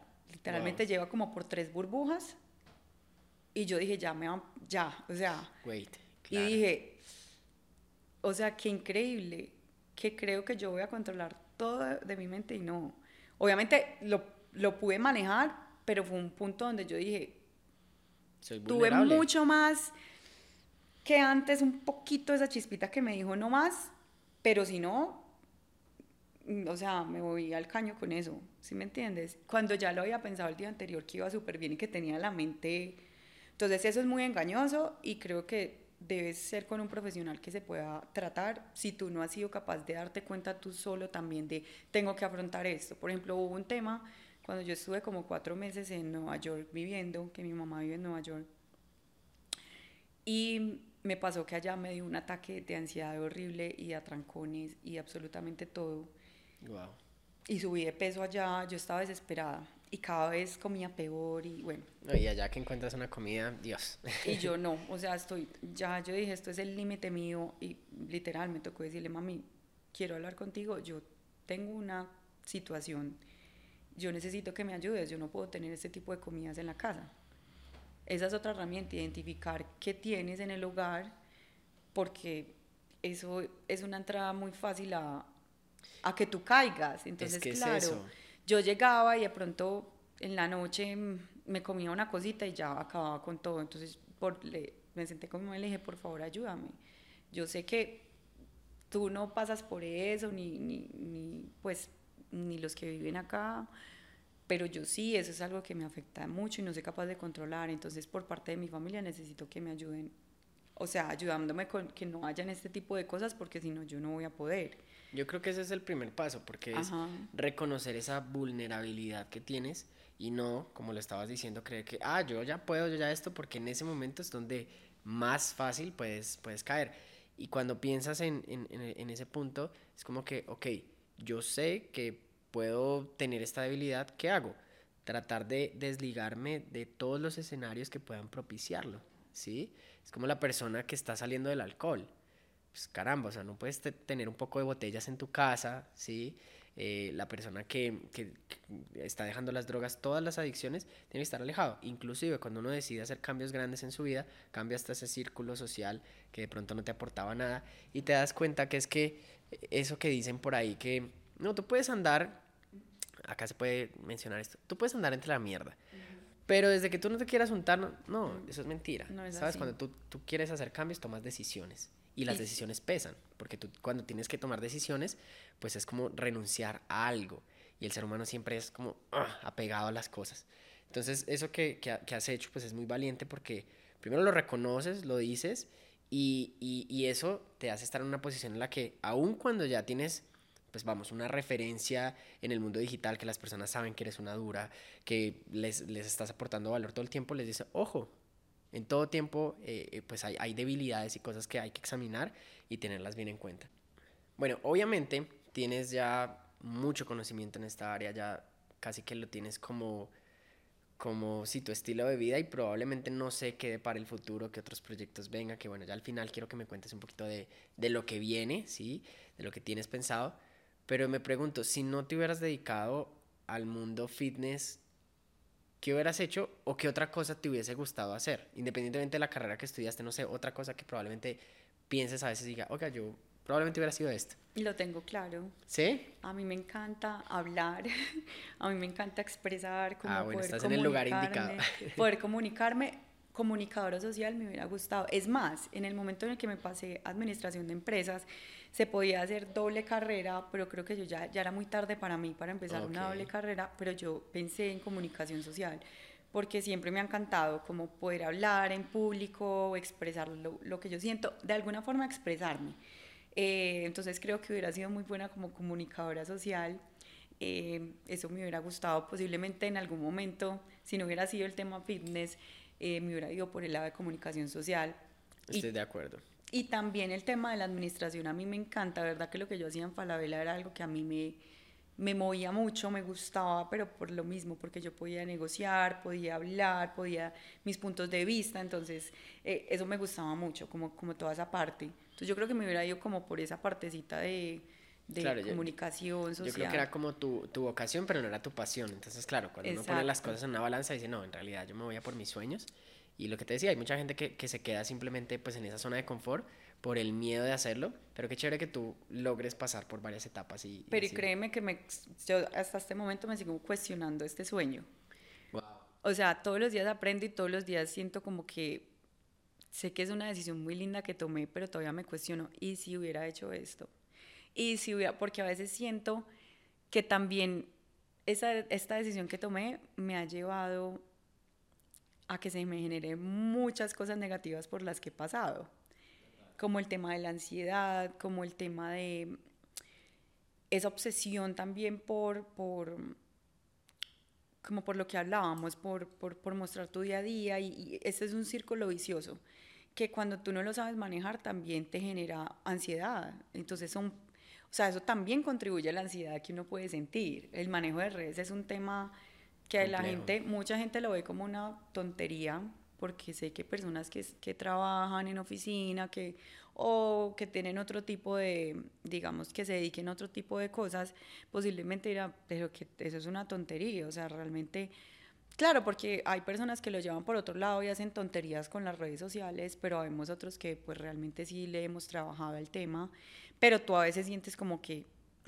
de verdad, de todo el tiempo que he invertido, ha valido la pena, pero para mí, porque sé que para los demás en algún punto ha quedado algo muy lindo o seguirán quedando enseñanzas o, y yo sé que yo también he aprendido, pero hay puntos que en serio es como cuando una persona es independiente. Tú el día a día lo vives intensamente porque tú estás creando, mirando cómo te las ingenias, qué haces para vivir, ¿sí me entiendes? Entonces tú salir de una estabilidad donde yo la tuve, en una empresa donde iba súper bien, donde iba escalando, iba en un tema muy estable, y te metes a todo este tema que te genera una ansiedad día a día, es, es, es como que yo digo, vale, vale la pena toda esa ansiedad y todo eso que, que a veces uno siente, pero eso te lleva a querer siempre como hacer más y, y, y progresar. Entonces, cada cosa tiene como sus pros y sus contras, ¿sí me entiendes? Y además que hay, hay un porqué y un para qué de las cosas, ¿sí?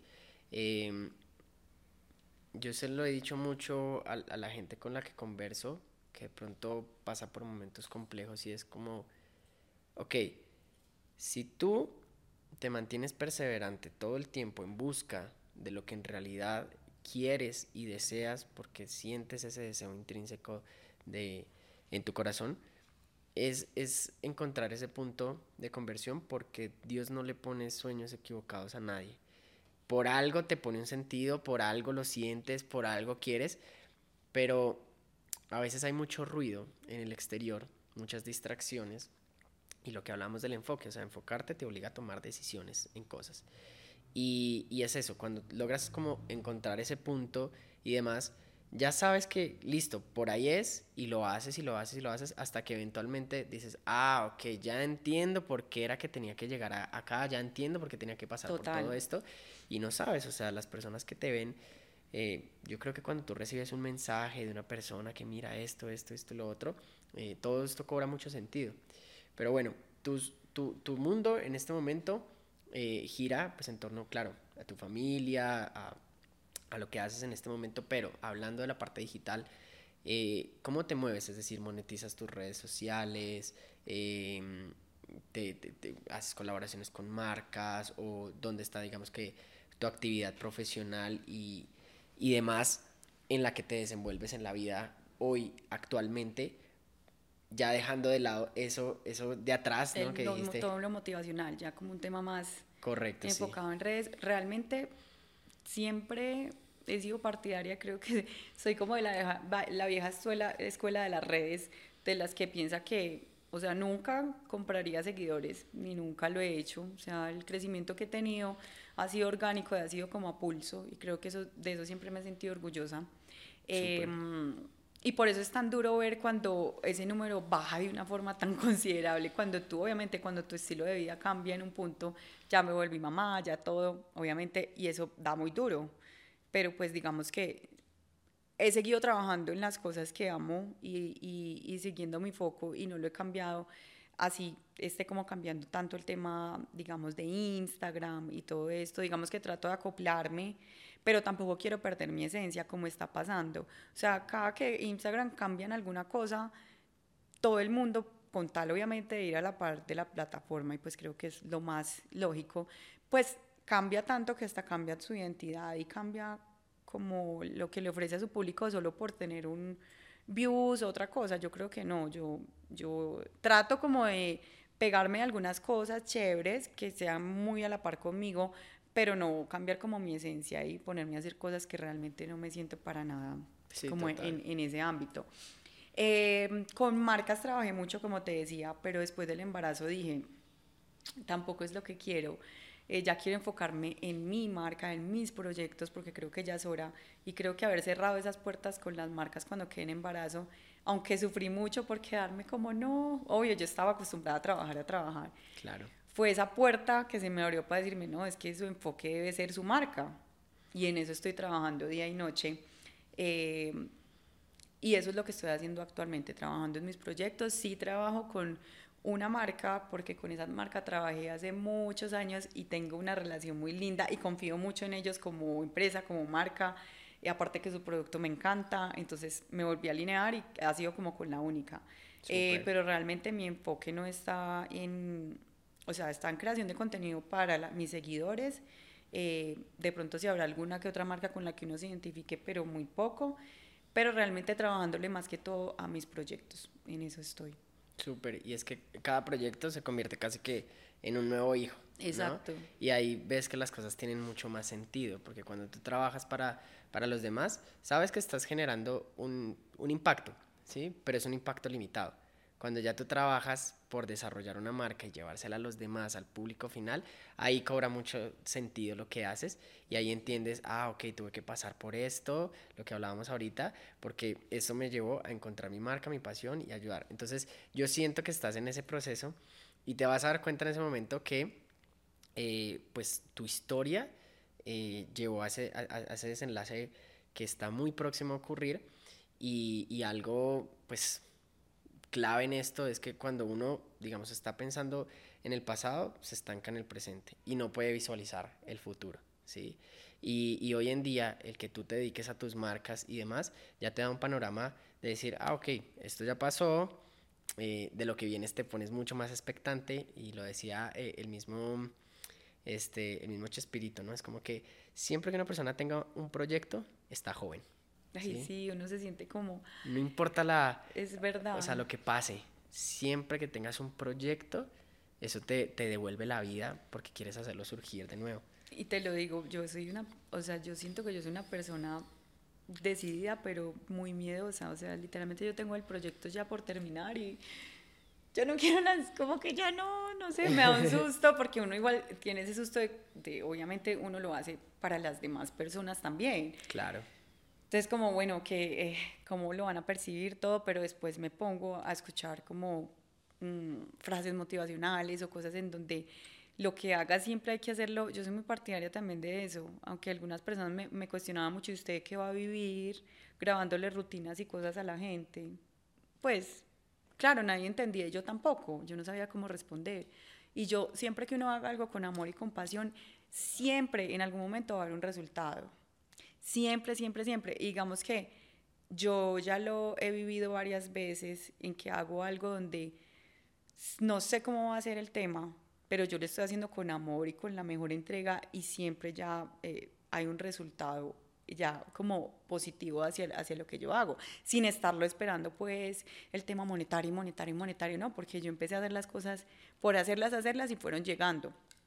Entonces es de esas cosas que me han pasado que me pego en estos momentos para pensar, no, pero yo lo estoy haciendo con amor, es, es lo que estoy haciendo con, con, más amor en mi vida y sé que va a tener un buen resultado. Y si no es así, pues vuelvo y aprendo sobre algo, pero tengo mucho tiempo en mi vida para poder equivocarme y volver a, a empezar. Claro, estás súper joven, tienes ya eh, pues el apoyo de, de la gente que te rodea y demás porque saben la persona que eres, eres un excelente ser humano. O sea, yo desde el día en que te conocí, yo creo que uno siente la vibración de las personas. Creo que los dos no lo dijimos. Sí. Yo desde que te vi, yo di seguir porque no se me puede olvidar. Yo me acuerdo que estaba en los últimos meses de embarazo y yo tengo que trabajar con Jero. Pero lo voy a seguir para que no se me olvide porque después no lo encuentro. Y yo dije, en el momento que sea, lo contactaré. Y bueno, se han dado Y es eso, las personas se alinean en los propósitos y demás. Y, la energía, yo siento que la energía se, se, se, une solita. O sea, uno, hay gente con la que uno dice, este es el perfil de gente con la que me gusta trabajar, me siento cómoda, me gusta su vibra, y yo soy muy de eso. O sea, mmm, cuando alguien no, no, la vibra no me da, eh, obviamente uno es educado, pero no, no puedo, o sea, no puedo abrirme y soy como muy, se me nota. Además que cuando tú te estás educando constantemente, obtienes información que las demás personas ignoran. Entonces, sin ánimo de ser despectivo, tú ya tienes un nivel de conciencia que está muy por encima de otras personas y por ende decides invertir tu tiempo en lo que realmente importa y dejas de gastar tu vida como si tuvieras un cuaderno de 100 páginas y rayas una y entonces no tomas, o sea, dejas espacios y demás. Y cuando ya vas corriendo el tiempo y vas, y vas viendo que el tiempo es limitado, que en realidad eh, cada una de las cosas que haces en tu vida, pues estás quemando vida, ahí es donde uno empieza ya, ahora sí, que a escribir la historia, pero utilizando las proporciones.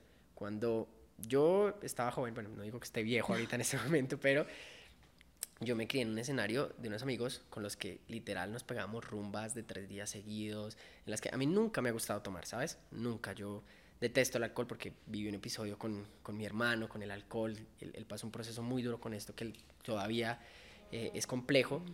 y, y, yo por eso me hice muy del lado del alcohol. Pero estaba tan miniscuido en ese mundo que era muy difícil eh, poder progresar, ¿no? Porque la energía igual está... Es súper pesado ese ambiente, ese mundo. Entonces, cuando yo decido cambiar el chip, me voy del país y demás a vivir otra vida, ¿sabes? Yo, yo veo hoy en día a mis amigos de ese entonces y, y veo que poco han madurado. Es decir, todos siguen en lo mismo. Claro, ya con hijos, ya con familia y todo, pero repitiendo los mismos patrones que venían realizando antes. Entonces tú dices, ah, ok, el momento fue duro Claro, porque es que yo veía a mis amigos viajar, estar en un lado, en la recocha, en el otro, y yo decía, pues yo estoy acá trabajando, y estoy aquí haciendo proyectos y mis cosas, pero, y más cuando te dedicas a emprender, porque el, emprendedor piensa a largo plazo, ¿sí? Y sacrifica... Es que el emprendedor es un tema... Total. Es un tema de 24/7, o sea, es un, es un desafío todos los días. Entonces, yo pienso que yo podría estar en un punto mucho más alto en cuanto a seguidores si yo no hubiera tenido como ese desenfoque que tuve en una etapa de mi vida, donde ya venía del, del extremo de entrenar todo, donde volví a mi estilo de vida como tener vida social, y obvio no supe manejarlo otra vez muy bien, me desenfoqué con lo mío, porque me centré un poco más a volver a salir, a volver a tener vida social, entonces viajando, no sé qué, y obviamente mis seguidores también estaban como en, ella va creciendo en este punto de mostrarnos más cosas, ta, ta, ta, y como que hubo ese, ese punto donde me desenfoqué un poco y ya fue que me volví a enfocar y, y seguí. Entonces, también yo digo que por ese lado no esa constancia en un punto, pero también de eso se aprende. O sea, yo digo que todo es, es un aprendizaje y, y vuelve a coger uno las riendas de todo, pero mil veces mejor. Con, con eh, más información. Exacto. Y, y, y, acortas procesos cuando, cuando sabes por dónde vas. Total. No, pues sabes que esta sección eh, que era la de preguntas generales, de conocernos un poco más, de saber eh, pues todas estas etapas. Creo que ha estado muy entretenida. Me rescato mucho pues todo ese proceso de aflicción que viviste con esta etapa y el mensaje tan bonito en serio que les estás dejando a las personas. Ahora sí, para dejarnos un poco de sentimentalismos y demás, tenemos una sección muy chévere.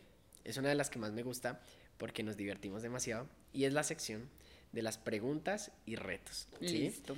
Entonces, vamos a pedirle a producción el jarrón de los retos. bueno. fíjate, te voy a explicar básicamente cuál es la dinámica. Aquí, en este jarrón, eh, están los, los, retos, algunos retos y algunas preguntas incómodas, eh, que básicamente tienes la posibilidad de tomar un papelito del reto, lo chequeas, si ves que, que lo, lo quieres hacer, de una, si no tienes la oportunidad de sacar otro papelito. De igual forma con las, con las preguntas, ¿vale? Entonces ahí hay, ahí hay una mezcolanza de cosas. Las preguntas no las, hago yo, las hace la señora productora, mi esposa. Ella a veces se pone un poquito ardiente, pero no, Entonces, bueno, A ver, este, este rosadito. A ver, esa es pregunta incómoda. Sí, los que son rosados. Y los eh, verdes o amarillos, sí, son retos. Ah, bueno, pregunta incómoda. ¿Cuándo fue la última vez que lloraste y por qué? No, lloré ayer en la noche. o sea, yo, yo era cero llorosa en mi vida, pues, como muy parquita. Ok. Eh, mi hermana es súper llorona. Y yo siempre la miraba y yo, ¿cómo hace para llorar así tan fácil? Y ahora que tuve a mi hija, lloro por cualquier cosa. Wow, o sea, te tienes que hidratar. Eh, agua, producción. Ayer lloré en, en la noche justo por mi hija, porque hoy está cumpliendo 11 meses. Ah, caramba. Y, y como que me entró el sentimentalismo en la noche y como que... Ah, pero es de alegría, de nostalgia. Sí. Ah, bueno. Bueno, o, o, por incómoda, así que haya llorado, a ver, la última que haya sido incómoda. las últimas veces que he llorado ha sido como muy emocional, muy de, de agradecimiento, la verdad, porque no he tenido Pero como eso es- situaciones eso es ahora Muy, muy bonito. incómodas que sí las tuve antes, pero ahorita digamos que con tanto agradecimiento que, que tengo y como uno se enfoca en lo que uno quiere, se, se sale un poquito como de, de, de esas cosas tan incómodas Total. que a veces tú haces por los demás. Ok, bien, ya cumpliste con tu pregunta. Ahora tienes la oportunidad de sacar un reto. Entonces, chequéalo. Ya sabes que tienes como otra oportunidad si no quieres hacer el reto, pero vamos. Bueno, lo digo, Sí, sí, claro, lo puedes leer. termínale a tu esposo por llamada. Ay, caramba. Vamos a ver si me contesta porque Listo, súper no. ocupado. Si me contesta, Vamos a ver qué sucede aquí. vamos a ver si me cree. Bien pegadita al micrófono, todo el mundo en silencio en el set y vamos a ver. Qué horror.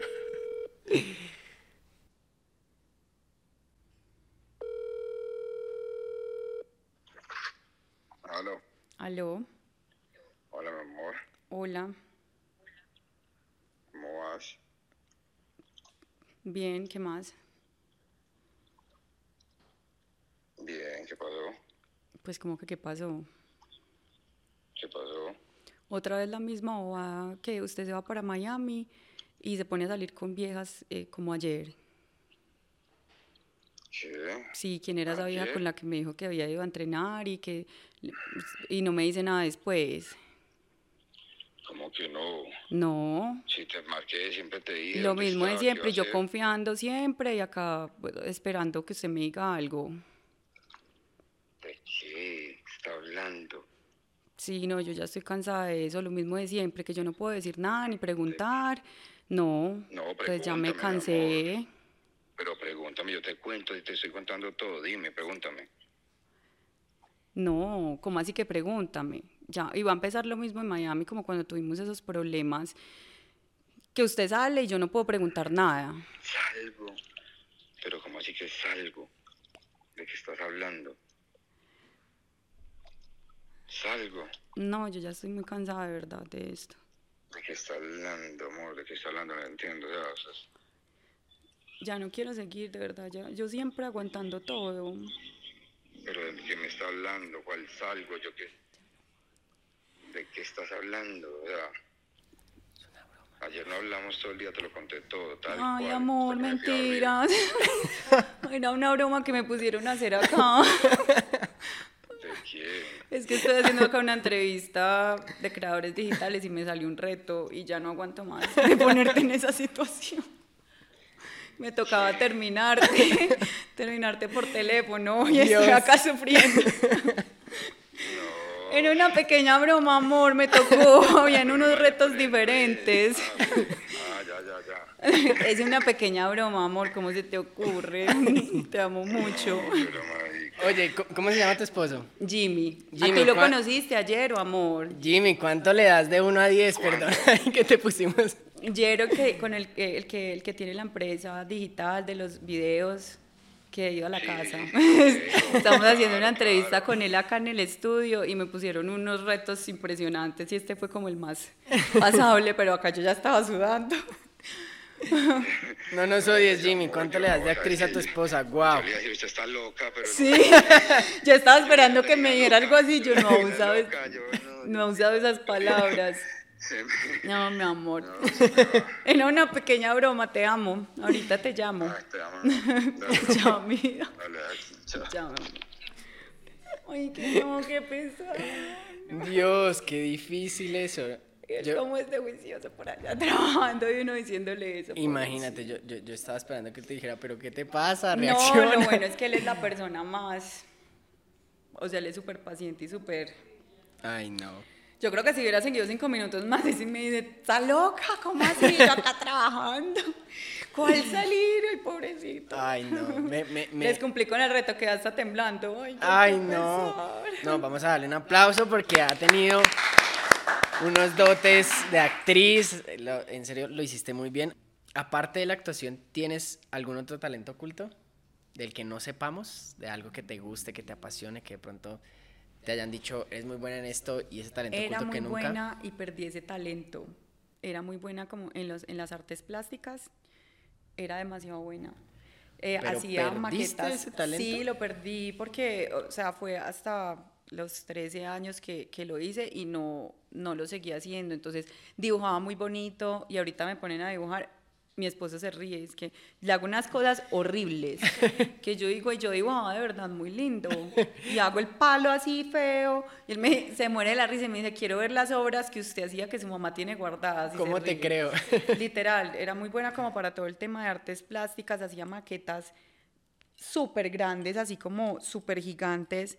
Eh, un día hice una completa de Pereira de la ciudad, la hice con el viaducto, con el aeropuerto, todo en Guau. plastilina y cositas diminutas. Y me ganaba premios y exposiciones en, en el colegio. Y, y tu- tuve esa habilidad porque mi abuela, que en paz descanse, era muy artística. Guau. Y ella me fomentaba mucho eso. Y que ella murió, y por eso te digo, como hasta los 13 años lo tuve presente porque ella murió y yo me desligué de eso totalmente. Pero no te Entonces, preocupes, espera que Sofía entre al colegio y vas a retomar sí, ese talento. yo sí Ahora sí creo. que yo, yo creo que va a ser una etapa muy, muy bonita también, pero ahí te vas a dar cuenta que no lo perdiste, que Sí, eso simplemente fue lo como tenías algo dormido. oculto y bueno. Bien, ahora tenemos una sección muy chévere que es las preguntas de tus seguidores. ¿sí? Hay bastantes preguntas, ¿sí? llegaron más de las que pensaba, pero hay varias que están muy relacionadas a lo mismo. ¿sí? Entonces, yo creo que vamos a hacer lo siguiente.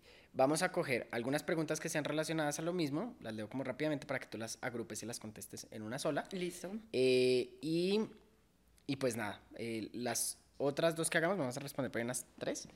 eh, esas las hacemos un poco más, más dinámicas. ¿sí? Dale. Entonces, fíjate, acá hay una. Eh, ¿Por qué te dicen la garulla? Me dicen carulla, no, solo me dice un amigo así, que es un amigo que amo con todo mi corazón. Ok. Él es, es como la parte, él es el Daniela nombre y yo soy Juan Camilo en mujer. o sea, somos Ok. muy parecidos en muchas cosas. Entonces hemos vivido cosas súper chéveres y, y de cariño nos decimos así, Garu, Carulla, por ¿Y eso. qué significado tiene? No, no tiene ningún significado. El significado no, lo el interpretan significado de ustedes. nosotros dos de decirnos así por cariño, pero no tiene ningún Ah, significado. vea, pues, bueno, pues eh, Juan Ruiz, Juan Ruiz L lo sabe. ¿sí? Ok, sí. no sé cómo se enteró, pero lo sabe. Ok. Eh, ¿A dónde quieres llevar tu marca? Yo quiero llevar mi marca a cualquier rincón posible donde yo pueda llegar.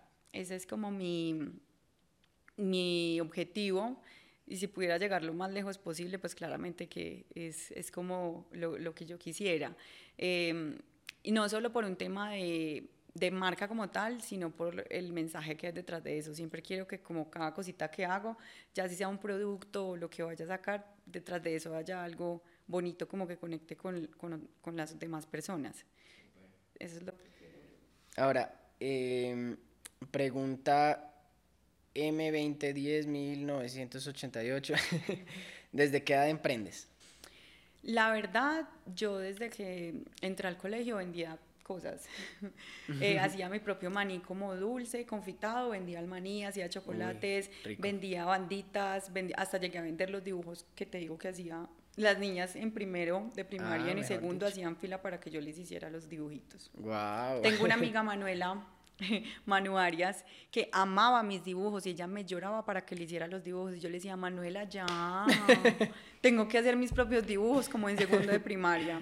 Wow. No, y siempre en el colegio vendía, vendía, pero porque me gustaba, siempre fui muy de que me gustaba tener mis propias cosas y aunque gracias a Dios mis papás me podían dar todo, me gustaba como tener mi propio dinero, ahorrar y me yo me compré mi, mi primer tele- televisor que tuve en el cuarto, me lo compré.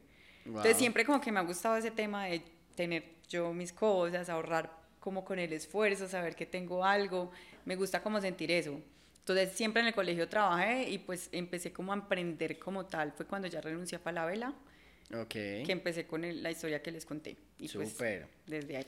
Bueno, ahorita eh, estoy viendo que hay, hay varias preguntas que como están relacionadas a lo mismo, entonces, pero tienen obviamente matices diferentes, quiero que eh, las logres agrupar de la mejor forma y como que responderlas en, en una sola.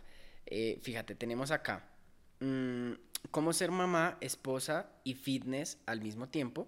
Eso tiene que ver a su vez con las otras preguntas de cómo gestionas tu tiempo teniendo una hija, con quién la dejas, cómo te organizas y eh, qué consejo le darías a una persona que quiere empezar a hacer ejercicio, eh, pero que siente que le hace falta fuerza de voluntad y, pues, Dios mío, es, mucha información, pero ya con esto cierro, que es eh, si cuando decidiste empezar a hacer ejercicio te tomó mucho tiempo o, o, cómo empezaste, ¿no? Esa es básicamente como la agrupación de todas, para que nos cuentes un poquito lo que tiene que ver con tu cotidianidad, básicamente. Realmente voy a como hacer dos respuestas rápidas. Bueno, en el tema de como ya los que se estaban enfocando en mi hija y, y cómo, cómo estoy haciendo con el tiempo para ser esposa, mamá, todo eso, pues bueno, realmente eh, yo pienso que eso es un proceso que no nos debe dar miedo, eh, por ejemplo, también tener un profesional que te guíe en cuanto a los cambios que uno tiene como mujer y los cambios que tiene la relación. Entonces, a veces es muy tabú, o sea, es como muy, le da, la gente le da susto de pronto decir que está en terapia de pareja con su pareja, pero ir a terapia de pareja no significa que estemos mal. Podemos estar muy bien e ir igualmente a terapia de pareja. Okay. Eso es una forma de tratar de ser mamá, esposa, fitness y tratar de llevar la vida de uno. Yo pienso que a mí me, me ha servido mucho eso y que mi pareja esté en la misma sintonía mía de querer ir a una terapia, hablar de cosas que tenemos que son nuevas. Claro, porque es que es, y coger y adentrarse a, algo desconocido, que es ser padres, y en definitiva que un profesional diga, mira, los roles deben dividirse así, así, así. Yo creo que la gente lo y ver desde como dices tú, los diferentes matices que uno tiene. Una cosa es la relación cuando eres novio y otra es cuando hay un hijo. Y, uno solo se da cuenta de eso cuando está en ese momento. Entonces creo que algo que me ha servido para yo saber empezar a entender mi rol como mamá, mi rol como esposa, mi rol en, en, mis cosas y en mi profesión, es ponerme también en los zapatos de, de la otra persona. Cuando yo aprendí o estoy aprendiendo todavía, digamos, a hacer ese apoyo para mi pareja y que él es mi apoyo y entender que él tiene unos roles y que eso no quiere decir que, que todo me está tocando a mí con mi hija, sino que nos dividimos en cosas, ¿cierto? Él tiene sus roles y tiene que hacer cosas y no quiere decir que a veces uno se siente como abandonado, pero es porque uno como mujer está en una etapa donde está muy concentrado también en su hija. A, veces uno también abandona a su pareja. ¿Sí me entienden? Entonces es, es, yo pienso que como consejo, si, una, si me están escuchando mamás que no saben cómo distribuir su tiempo o entender de pronto el tiempo de la pareja y cómo llevar estos roles, terapia es algo súper bueno para tú también poder entender cómo, cómo llevar a cabo todo. Ok. Em, y bueno, en el tema ya del ejercicio y en cuánto tiempo empecé y cómo lo logré, siempre estuvo el deporte en mi vida, entonces para mí siempre ha sido necesario. De igual forma me ha tocado iniciar muchas veces y es muy duro iniciar, o sea, tú tienes que tener como les indicaba en toda la conversación, algo que tú encuentres en esa actividad física que a ti te llene. Algo que te llene y que tú digas, uff, o esto me desconecta, o esto me conecta, o esto me lleva a una plenitud un rato.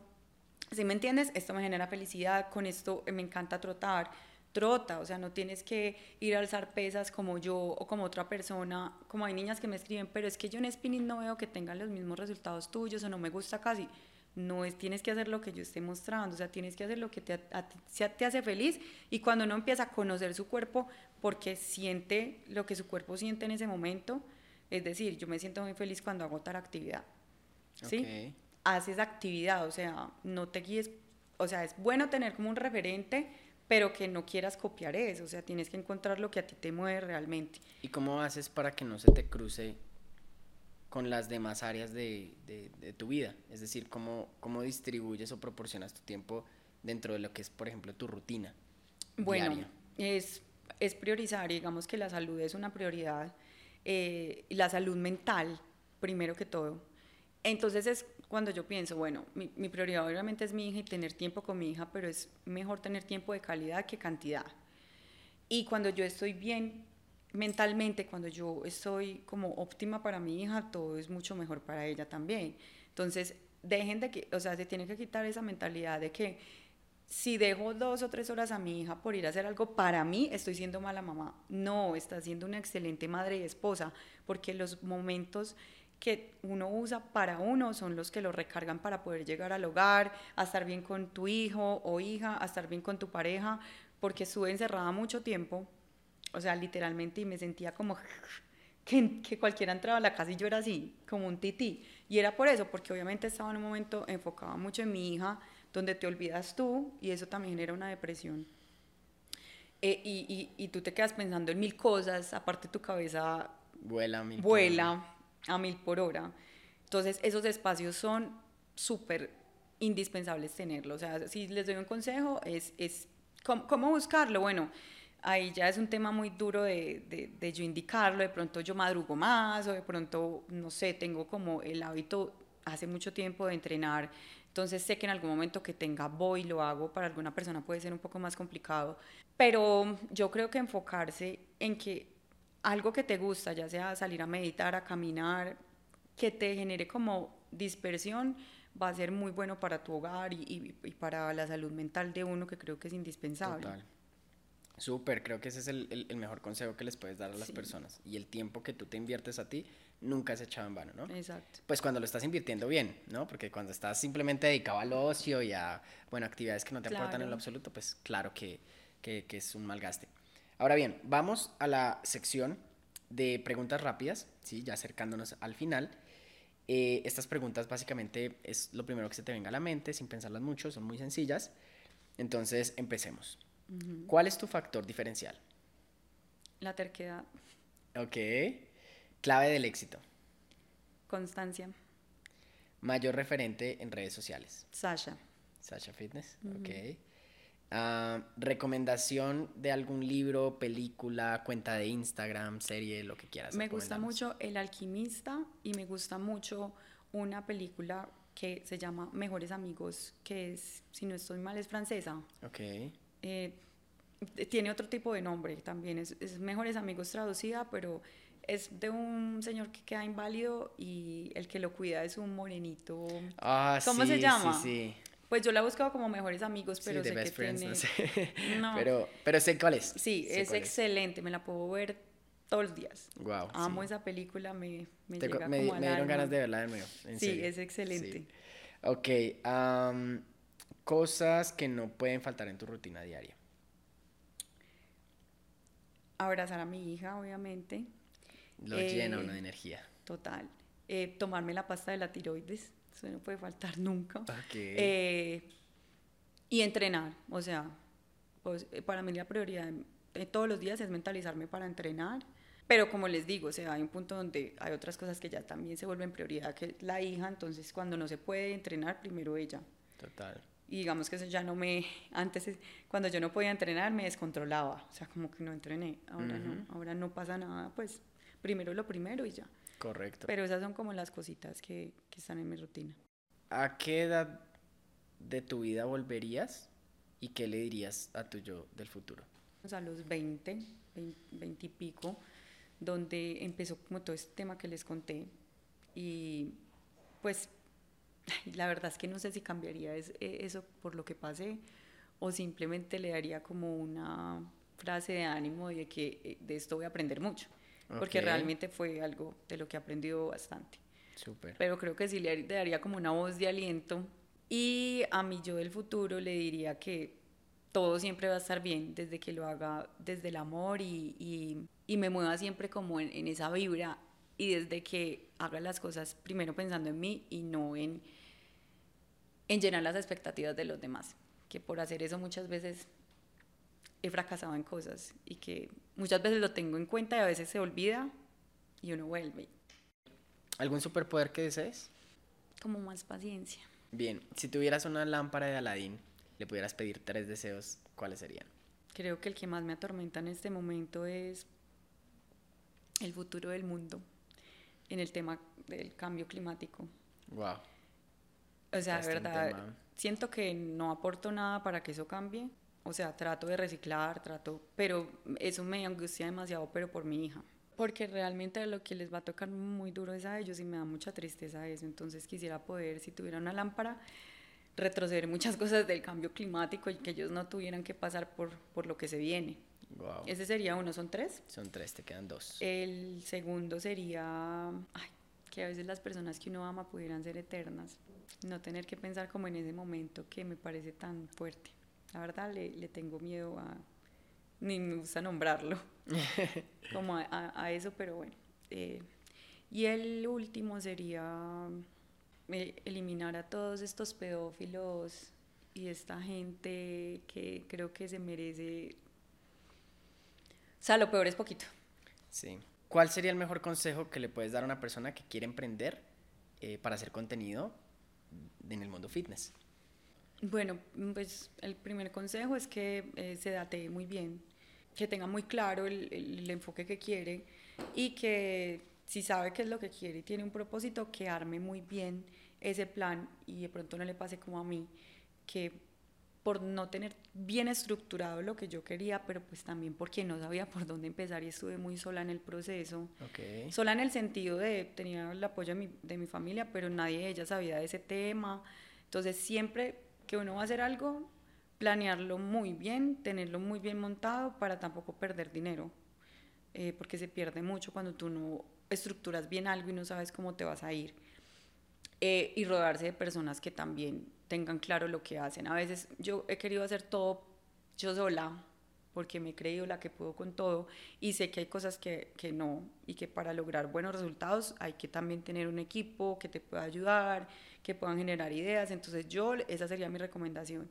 Desde el principio, empezar con, si se tiene la posibilidad y, y, y el tema monetario, eh, que se tenga un ahorro y todo esto, porque si no van a terminar gastando más de lo que, de lo que es. Y o sea, tiempo, así me total. pasó. Yo, yo he perdido tiempo, yo he perdido mucho dinero.